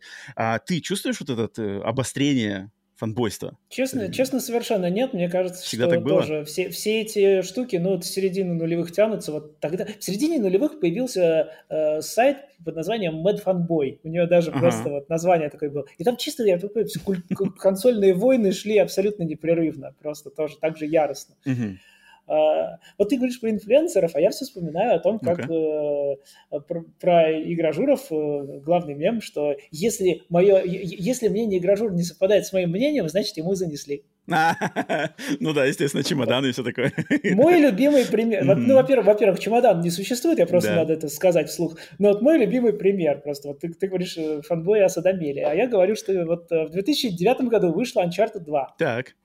И я написал на нее обзор. Так. Я дал ей 9 баллов. Много, прям безумно много. Угу. Я играм столько не даю обычно. Я переоценил ее. Ну ладно.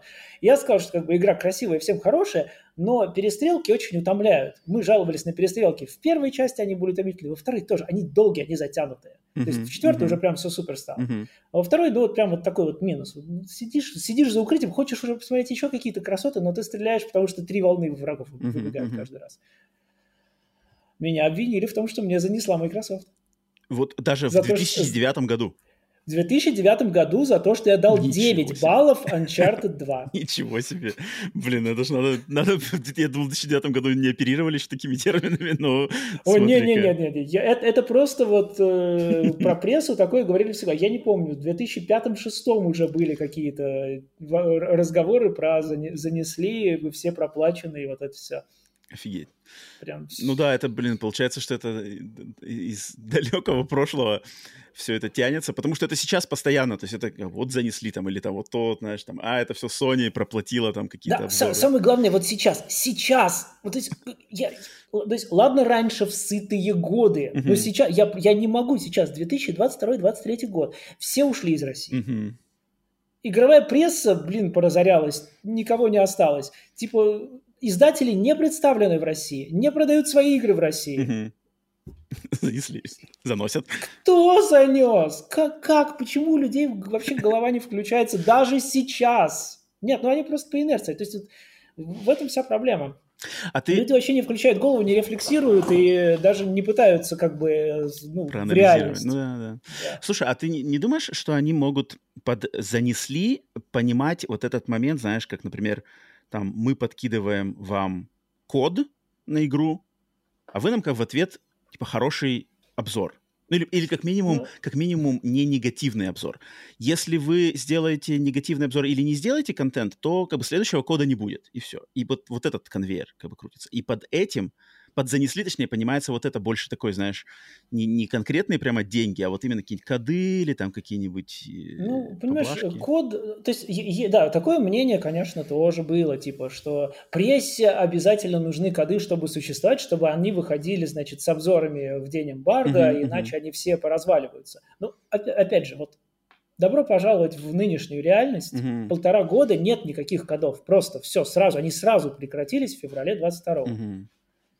Ну да, в э, отношении русскоязычного ну, рынка, да, конечно. Прекратились ли обзоры? Нет.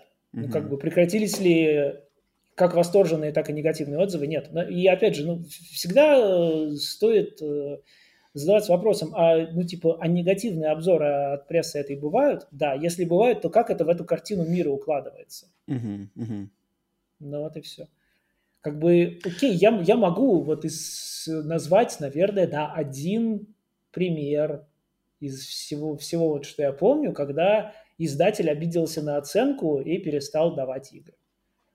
Ну-ка, это... Ubisoft обиделась, по-моему, на семерку Assassin's Creed.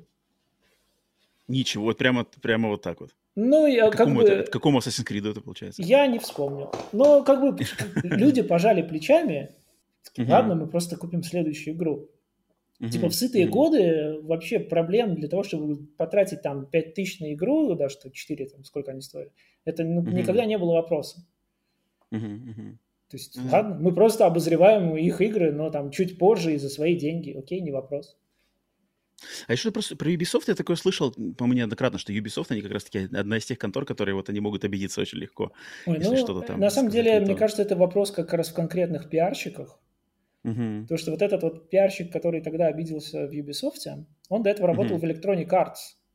Угу. Я хорошо запомнил, потому что когда закрывался журнал ПК игры в 2012 году, э, я прям с последним номером немножко помогал, там надо было делать э, интервью по Mass Effect 3, Угу. Я, как поклонник первой части и скептически относящийся ко второй, задал вопросы типа, а вот для любителей РПГ там, типа, много ли будет в третьей? Типа, вот в первой была классная, во второй РПГ элементы занерфлены, а вот для любителей первой как будет третья? Пиарщик угу. так обиделся. Ничего себе. Это был тот же человек, который обиделся потом в Ubisoft.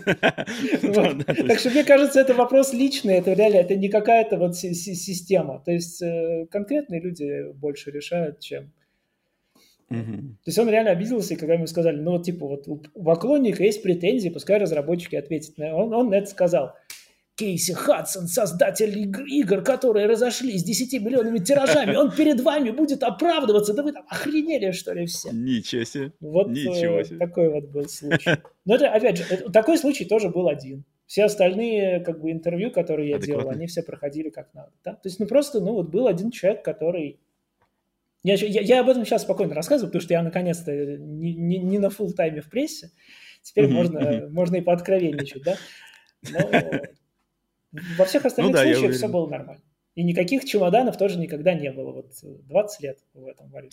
Ну, чемоданы, да, это очень, конечно, забавный, э, забавный момент, что его постоянно вот вспоминаешь, что как, как вообще, как можно... Учитывая наши современные все эти соцсети, утечки, лики, вот эти все, если, если бы, мне кажется, чемоданы существовали даже в какой-то э, минималистичной форме, то рано или поздно где-то бы что-то это как-то узнал бы кто-то и просто выложил там, не знаю, имейл или фотку или что-то такое, и, учитывая, что за последние 10, там, 15 лет, когда все это намного более прозрачно, ни разу ничего такого не было, ну, разве это не лучшее доказательство того, что, скорее всего, нет ничего такого. Конечно, и, ну, как бы, опять же, порог входа это не эксклюзивный клуб. Каждый может стать игражуром при желании, да, вот двери открыты. Вы, если вы хотите, вы доста... ну сейчас уже, конечно, нет, но в целом, да, как бы, если, если вы хотите чемоданов, come and get them. Вон они лежат открытые. Слушай, у меня последний еще вопрос к тебе, наверное, а, на тему, больная для меня тема, тема пиратства. И вот и в ее современ, не знаю, отношение твое в современности, потому что я для себя заметил, что мне, как э, человеку, находящемуся в Америке, и который вот, то есть я не пирачу вообще ничего, и уже, не знаю, последний раз, когда я что-то пиратил, даже, наверное, и не вспомню, и мне сложно иногда становится на как сказать, то есть, учитывая даже все вот эти последние события вокруг там Турции и все такое, понятное дело, вынужденные какие-то меры, но даже а, отталкиваясь, если не брать Турцию в пример, то мне из-за того, что все игры, там, не знаю, даже не только игры, фильмы, там, музыка, для меня все это как бы оплачивается, я за все это плачу деньги, где-то меньше, где-то больше, то мне иногда бывает сложно на одном, что ли, уровне обсуждать, например, с человеком какую-то игру, зная, э, как бы зная, что человек, например, за нее там заплатил, либо вообще ничего не заплатил, да, в худшем случае, либо какую-то совершенно там минимальный, там, не знаю, несколько долларов, где-то там еще. И вот у, у тебя, так я понимаю, что ты, если бы, опять же, не случились события прошлого года, я почему-то не сомневаюсь, что, наверное, ты как бы придерживаешься а, точки зрения против пиратства, но сейчас по вынужденным причинам я уверен, что ты тоже как бы вынужден пользоваться какими-то другими а, методами. Но вообще, как у тебя подход к пиратству, в частности, конкретно в российской, и опять в контекст, конкретно в контексте культуры потребления, потому что, мне кажется, это связано тут просто а, неразрывно. У меня, у меня довольно оригинальный ответ здесь будет. Ну как раз давай. в контексте культуры потребления я считаю, что стоит платить за те вещи, которые того заслуживают, и не стоит платить, тем самым поддерживая те вещи, которые того не заслуживают гарантированно. Условно говоря, да, я, ну-ка, ну-ка, ну-ка. условно говоря, выходит Final Fantasy 13.2 я заранее знаю, что это будет плохая игра. Но я знаю, что я не так. могу ее пропустить. Мне нужно с ней ознакомиться, чтобы о ней говорить ну, с авторитетом. Так. Я специально ради Final Fantasy 13 2 пошел и прошел, и прошил Xbox. Вот. Да, подожди. Специально, так, чтобы не поддержать производителя, не, тем самым, ну, не поддержать эту игру. Я не хочу, чтобы эта игра выходила, я не хочу, чтобы ее сиквел выходил, я не хочу быть частью проблемы. Тот факт, что э, Final Fantasy 13 метастазы расползлась по поколению консолей, я считаю проблемой. И... Подожди, но а разве тогда не получается ли, что ты, что лучший способ ее не как бы поспособствовать ее несуществованию, не продвижению, это полностью игнорировать. Вот вообще ну, не, не, не От того, что мы засунем голову в песок, окружение как бы не пропадет. Так что нет, ну, мне нужно знать, что это за игра, мне нужно ее пройти, мне нужно, э, опираясь на свое знание, как раз рассказывать всем, что с ней не так. Но хм. как бы, чтобы получить это знание, я не хочу оказать этой игре поддержку. Вот, вот такая вот. Радикальный, у тебя радикальный подход такой, достаточно, мне да. кажется. Угу. И я не, ну, то есть я не могу осуждать людей, которые пиратят, э, поскольку их финансовое положение им чего-то mm-hmm. не позволяет. Mm-hmm. В этом плане mm-hmm. лучший подход к борьбе с пиратством был у Гейба Ньюэлла, который в середине нулевых или ближе к концу нулевых, когда Steam у него раскручивался, он сказал, что как бы с пиратами надо конкурировать. Uh-huh, как uh-huh. Steam победил пиратство? Тем, что он предоставил более крутой сервис и региональные цены, в которые, на которые как бы люди были готовы, согласны. Uh-huh. Все. То есть э, даже те люди, у которых мало денег, все равно покупали игры в Steam в массе своей. Uh-huh. Потому что типа, удобство, удобство побеждает, когда ценник нормальный. Да, да? это и удобство. То есть, и, и, опять же, люди сами, они, я думаю, что у них внутреннее есть желание не, не, угу. не, не пиратить. Угу, угу. То есть ну, людям самим приятно, когда они да, покупают конечно. Э, что-то заслуживающее. Опять же, когда в Steam рефанды появились, вот это вообще вопросы все отмело. То есть люди могут угу. купить, попробовать вернуть деньги. Вот, вот угу. этот сервис, вот он побеждает пиратство, мне кажется, лучше всего. Угу. Вот, а так, ну, хм. да, и, то есть я считаю, что ну, я по возможности покупаю.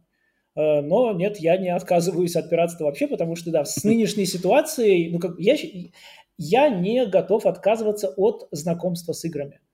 Uh-huh. Ну и для, для кругозора своего, как минимум. То есть э, до этого я сказал бы для профессиональной деятельности, мне нужно в них играть. Если mm-hmm. я не имею возможности их иначе получить, ну, я их получу так, как могу. То есть это вообще, я бы, я бы обратил этот вопрос к э, издателям игр. Типа, угу. я готов, почему вы от меня убегаете? Вот что сейчас угу. происходит, собственно говоря, с, с издателями. Я бы продал... Uh-huh, То есть часть, часть э, в основном японцы, но не только, uh-huh. убежали из, из, из э, российского Steam а. Я не, я не буду менять регион прям принципиально. Если вы, гады, от меня убегаете, ну, я не буду вас догонять. Вы сами uh-huh. от меня... Я готов... Я, те, кто остались в русском Steam е, я продолжаю покупать игры в русском Steam е. Но uh-huh. те, кто ушли оттуда, ну, они не дождутся от меня особо ничего.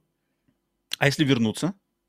Прекрасно, я вернусь к ним. А, все нормально. Ну, да? то есть, опять же, условно говоря... Злобы Final... никакой не будет за Нет, нет, нет, ну, как бы, то есть... Угу.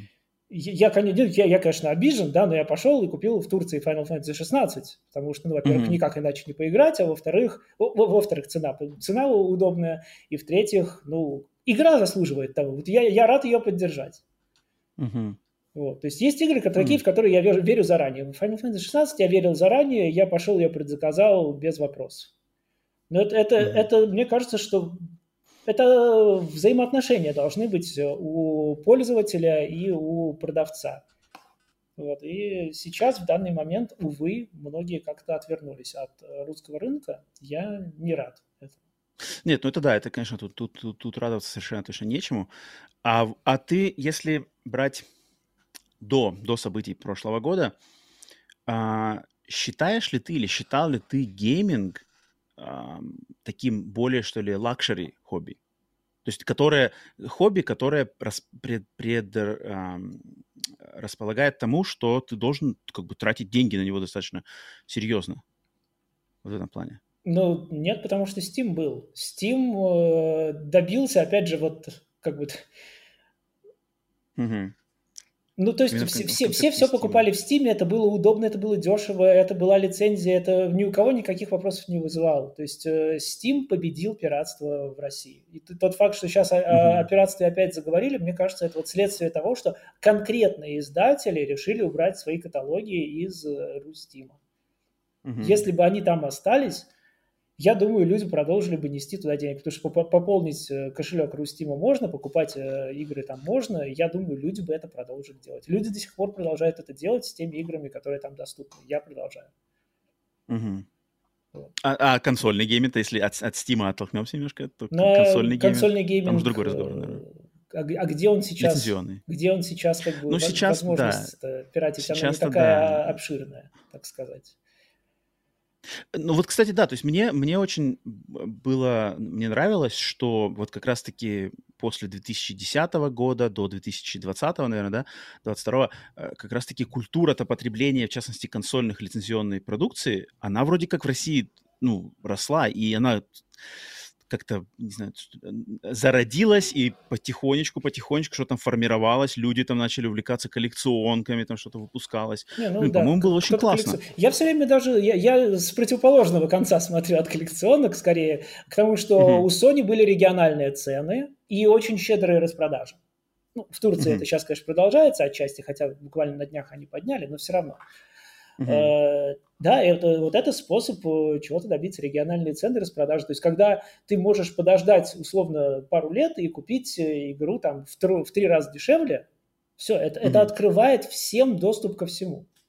Это mm-hmm. превращает, mm-hmm. то есть какие-то игры, которые тебе не терпятся на релизе, конечно, да, вот, вот ты, ты в них вкладываешься, ты покупаешь их за полную цену. Какие-то mm-hmm. игры, к которым ты осторожно относишься, ну, может быть, стоит попробовать, окей, вот она на распродаже, все, беру.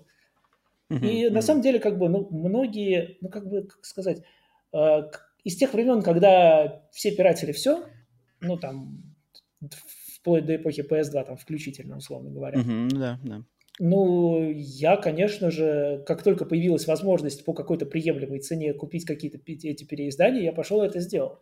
Потому что mm-hmm. мне нравятся эти игры, я люблю эти игры, я хочу за них заплатить. Вот я готов через там, 15 лет догнать э, и сказать э, спасибо за FF7, я куплю ее еще три раза.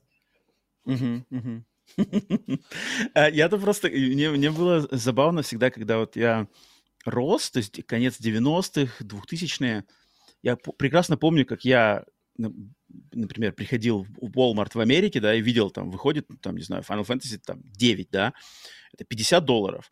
Я знаю, что, окей, там через несколько месяцев я поеду в Россию, а там это Final Fantasy 9 мне будет там сколько там, 100 рублей за диск, да? Я такой, и у меня тогда была точка зрения, но она такая была тинейджерская, что типа, что за дичь, как бы американцы платят там 50 долларов, как это вообще какое-то сумасшествие, знаешь, все пиратить, в России все супер. Да, и только со временем у меня, получается, в голове э, сформировалась вот эта та самая культура потребления, что я понял, ага, деньги там заплачены за рецензию идут туда, во-первых, у меня там поддерживаю, грубо говоря, разработчиков или издателей, которые их спонсируют, ну, каким-то самим автоматическим образом у меня все это в голове сложилось, и я понял, что в чем не знаю, зло пиратства, что ли, и начал уже как бы активно как раз-таки от него сторониться. И когда я это в России, вот эти зачатки начал видеть со стороны, я был прямо супер рад. То есть, вау, тут двигаются, издатели двигаются, какие-то выставки проводят, люди это поддерживают, там копят деньги, начинают как-то более разумно, знаешь, там присматриваться к распродаже, а, здесь там отложу, эту хочу взять в первый день, эту можно подождать, эту там подождать патчи, эту почитаю обзор, узнаю. Супер, по-моему, потому что в Америке это все время работало так вот с 80-х годов, да, ты как бы никому ничего объяснять не надо, ты, ты как бы живешь, а людей, занимающихся пиратством, очень мало, и это обычно просто какие-нибудь, я не знаю даже, кто сейчас этим как это занимается, уверен, что тоже люди есть, которые покупают турецкие аккаунты здесь, но вот то, что все это, по сути дела, дефолтнулось, да, в прошлом году в, в одночасье, и сейчас только прогрессирует это все, то есть я сейчас постоянно вижу, знаешь, эти фразы, что там, а, даже если вернуться, я и не буду уже покупать, я теперь буду там в Турции всегда, или там Electronic Arts э, нас кинули, не, не стали переводить игру, никогда больше не куплю Electronic Arts ничего, знаешь, что-нибудь такое. И это, конечно, блин, это супер обидно, супер, как бы, конечно, грустно. То есть мне даже со стороны за этим очень, конечно, неприятно э, наблюдать, и поскорее бы все это как-то, не знаю, закончилось, нормализовалось в любом случае. Но, но последний, тогда, э, хочу тебе вопрос больше про, про твои выборы. Огласи, пожалуйста, какие игры больше всего ждешь? Пятерку самых ожидаемых твоих игр на ближайшее будущее. Вот мне интересно. А сейчас я Сход. просто такой, типа, а, а я даже не знаю, чего я жду. Я обычно я, э, в случае с инди-играми, ты никогда не знаешь, какой внезапный хит следующий появится. Я вообще не ждал Chain Deckles, потом просто увидел, что она вышла и вроде как хорошая, попробовал и был э, очень доволен. То есть в этом плане я больше всего жду, что меня какие-то игры продолжат удивлять. Удивлять? Да, э, но как бы что-то из простых, э, ну, окей, хорошо, Final Fantasy VII Rebirth, э, продолжение ремейка. Mm-hmm. Следующую часть Final Fantasy XIV на неделе как раз анонсировали. Как называется? Э, Don't Trail. А, ага. Понял. Вот. После супер классной концовки, о которой я так расхваливаю, типа дальше идет такой пляжный эпизод. Все, все хорошо, идите в отпуск, наслаждайтесь mm-hmm. спокойствием. А, я уверен, что они и это сделают очень правильно. Самые талантливые сценаристы и локализаторы там, конечно, работают. Так, что еще? Ну, Sea of Stars, э, ну, потенциально может быть чем-то хорошим. Uh-huh. И так, автор серии Суикоден делает uh-huh. новую попытку Аюден. Суикоден. Аюден, да, ее перенесли на, на следующий год. Я наверняка что-то забываю. Я просто я не из тех ну, людей, ну, давай, кто сидит тебе... и прям ждет, ждет, ждет. Я просто такой, какой у нас календарь на следующий месяц? Ага, в августе выходит только Sea of Stars и Baldur's Gate. Ну, можно... Э, я тебе подкину на несколько громких имен. Например, Armored Core 6. Я просто не люблю роботов. Угу. А, вообще роботов прямо. Не конкретно эту серию, вообще роботов. Но мне даже, просто... даже Front Mission мимо. Вот, вот, вот, именно. Мне просто... Э, я, я очень люблю FF Tactics, люблю игры эпохи PS1, и вот ко мне все приходили, трясли меня, говорили Front Mission 3. Я вот не зацепила. Вот я просто... Я списываю это на то, что я просто не люблю роботов. Окей. Uh, Starfield, естественно. Uh, я считаю, что Bethesda не выпустила ни одной хорошей игры. А, так, такие вопросы Настолько. отпадают. Эм... Я имею в виду как разработчик, не как издатель. Тут надо оговориться. Ну, потому что uh-huh. Doom круто. Эм, Киберпанк Phantom Liberty?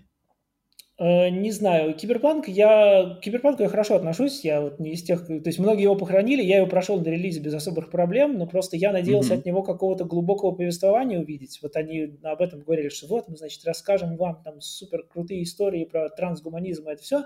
Mm-hmm. И я понял, что я не увидел в нем ничего, кроме... То есть как будто всю, всю, всю игру пожрал отвратительный этот э, рокер с рукой. Э, поэтому я не очень сильно жду Phantom Liberty, просто потому что я не, не остался в восторге от Киберпанка. То есть вместо, вместо истории про будущее и трансгуманизм это была история довольно-таки хамоватого и противного рокера, который зачем-то вернулся в мир, который за 50 лет никак не постарел. Ну что это такое? Так, что еще? А, Alan Wake 2. Фух, не знаю. Вот, э, темная лошадка? Перепро... Да, темная лошадка очень сильно. Перепройду первый, буду думать, наверное, еще. Первый просто в первый играть было не очень приятно. Он был написан потрясающе, огромный кайф был читать его, но, но, но э, это компенсировалось тем, что играть в него было не очень интересно. Uh-huh, uh-huh. DLC прям с его сложностью меня прям сожрал. Вот у меня тоже, он, хочу либо в этом месяце, либо в следующем пройти, перепройти первую часть. DLC я вообще вроде не проходил, я не помню. И American Nightmare тоже не играл, но надо, надо перепройти. Вот American Nightmare я прошел, у меня ощущение, что оно какое-то, ну, вообще, вот, не знаю, зачем оно существует. Ну, там, типа, изначальные наработки, да, там для какой-то изначальной версии Alan Wake 2, которая там до этого делалась. Интересно Ну, я, я, вот, я вот в этом году догнался Quantum Break, мне он понравился. Uh-huh, uh-huh но совсем не понравился контрол. Так что я вот, вот реально mm, не могу ни туда, себе. ни туда э, определиться, как бы верить мне или не верить в Remedy дальше. А вот ремейки Максов Пейнов скорее, но я боюсь, что... Не Будет знаю. не очень. Могут, могут испортить. Uh, слушай, последний вопрос у меня тут, э, э, потому что много мы упоминали японские РПГ, и я хочу спросить тебя, ты знаком именно на своем личном опыте с серией Trails, Legend of Heroes Trails? О, я как раз недавно вкатился, я прошел трилогию Sky. Так. Мне на... очень понравилась первая. В Стиме, в Стиме или на чем? Потому что я к ней как раз таки подгребаю. В Стиме. Ты, ты, ты на ПК, да, играл? Я потому что на PSP, да. на PS Vita хочу, но там только первые части. Блин. Ага. Не, ну в Стиме достаточно удобно. Господи, она идет на, на любом устройстве вообще, в принципе, можно там на ноут какой-нибудь немощный взять, и на нем все будет работать. Угу. Э, ускорение есть, промотка боев есть, бои там мне не особенно интересны, поэтому я просто насквозь пробегал это все. Но мне очень понравилась первая часть. Mm. Почему? Э, то есть, ну, в, в принципе, идея хорошая очень у, у серии. То, что, вот как в Суикоданах, э, то, что вот мне очень нравилось тогда, что каждая новая, типа, часть, это рассказывает про какой-то регион большого мира, uh-huh, uh-huh. и персонажи других частей, э, то есть э, у тебя пересекаются, потому что из одного региона в другой кочуют, э, какая-то связанная общая история продолжается. Это все очень интересно. Вот, и первый Trails э, был таким роуд-муви, где ты просто ну, вот, объезжал одно королевство, э, постоянно новые регионы, новые знакомства, э, главные герои приятные. И э, одна вещь, которую Trails делает прям очень хорошо, это NPC. Uh-huh, там, uh-huh. там у всех есть имена, у всех есть какие-то собственные истории небольшие, то есть Э, ты приходишь там, ну, ну, если это город, где живут герои, конечно же, все будут здороваться с героями, они всех знают, да, условно говоря. Uh-huh, uh-huh. Но там пошел дальше, там какие-то новые люди, но э, произошло какое-то сюжетное событие, ты можешь возвращаться к каждому NPC, и они что-то новое будут говорить. И так каждый, каждый, каждый раз. То есть uh-huh, да, даже у, у каждого NPC в этой игре там больше реплик, чем у какого-нибудь персонажа в другой игре. Вот это uh-huh. очень впечатляет. Вот. И в целом мне вот очень понравилось, насколько там все локально и не особо претенциозно. Вот есть будешь продолжать зашла. дальше на Cold Steel? Увы, увы, вторая часть э, просто полностью поменялась на обратное. Вторая часть это врубила абсолютно полное аниме. И вместо это, вот подожди, это ты имеешь в виду про Cold Steel? Про Sky, про Sky сейчас. А, Sky уже вторая часть Sky даже. А, погоди, погоди, погоди. Sky самая первая. Я имею в виду трилогия Sky. Трилогия Sky. Это я все говорил про первую часть Sky. А, я думал, а ты про втора... трилогию вообще Нет, говоришь. Уже все, вторая, все. третья часть Sky, они, увы, сильно все испортили. Вот я, я ими Блин. я остался сильно недоволен. Сейчас я потихоньку перешел на дилогию про Crossbow, которая uh-huh. Zero и AO. Uh-huh, uh-huh. Azure. Azure, Azure, да-да-да. Вот. Э, пока что в них, но там ну, просто там, там путешествия нет, там вот в, в Zero все в одном городе, фактически в окрестностях происходит. И mm-hmm. очень-очень медленно начинается. Я дошел до начала сюжета, а потом вышла Final Fantasy 16, и я вернусь как-нибудь потом.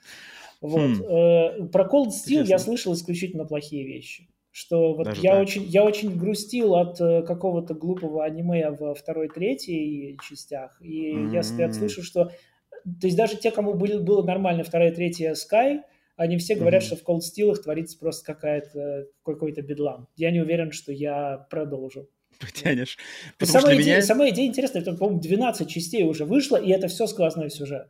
Да, да, да, вот, да, это, да. Это очень впечатляет. Это очень впечатляет. То есть меня, меня вот именно для меня как раз-таки серия Trails это та самая темная лошадка, про которую я столько наслышан, большей части хорошего, даже не то, что хорошего, а просто превосходных каких-то мнений, что вот, типа, мол, ты любишь Xenogears, вот, вот они существуют сейчас. И я все время О. такой, блин, стоит, не стоит. У меня они куплены, вот эти Про Xenogears, uh, вот у меня такой вот поинт был, что когда про Xenogears моя мысль была такой, что э, игра вышла в то время, когда можно было делать простенькие спрайтики и дешевенькие mm-hmm. полигончики, и чисто благодаря тому, как дешево создавались ее ассеты, mm-hmm. эта игра смогла стать тем, чем она стала. То есть э, безумных масштабов, просто безумных амбиций, безумного количества контента. Да. Вот, и э, в этом плане, а, да, то есть вот, вот эти игры с PSP, у которых простенькие спрайтики, простенькие трехмерные декорации, все очень копеечно, и благодаря этому там каждая часть это 40 часов текста. Ну, в принципе, что еще надо JRPG? Это их объединяет. Вот надо, чтобы текст был хороший. А, ну да, да. В этом плане я пока не знаю, что дальше. Вот я сейчас на четвертой игре из 12 и пока что мне нравилась сильно только одна, самая первая. Ну, блин, твое, твое восторженное мнение о первой, на самом деле, меня еще подталкивает все-таки к своему личному знакомству к ней, с ними рано или поздно. Uh, окей.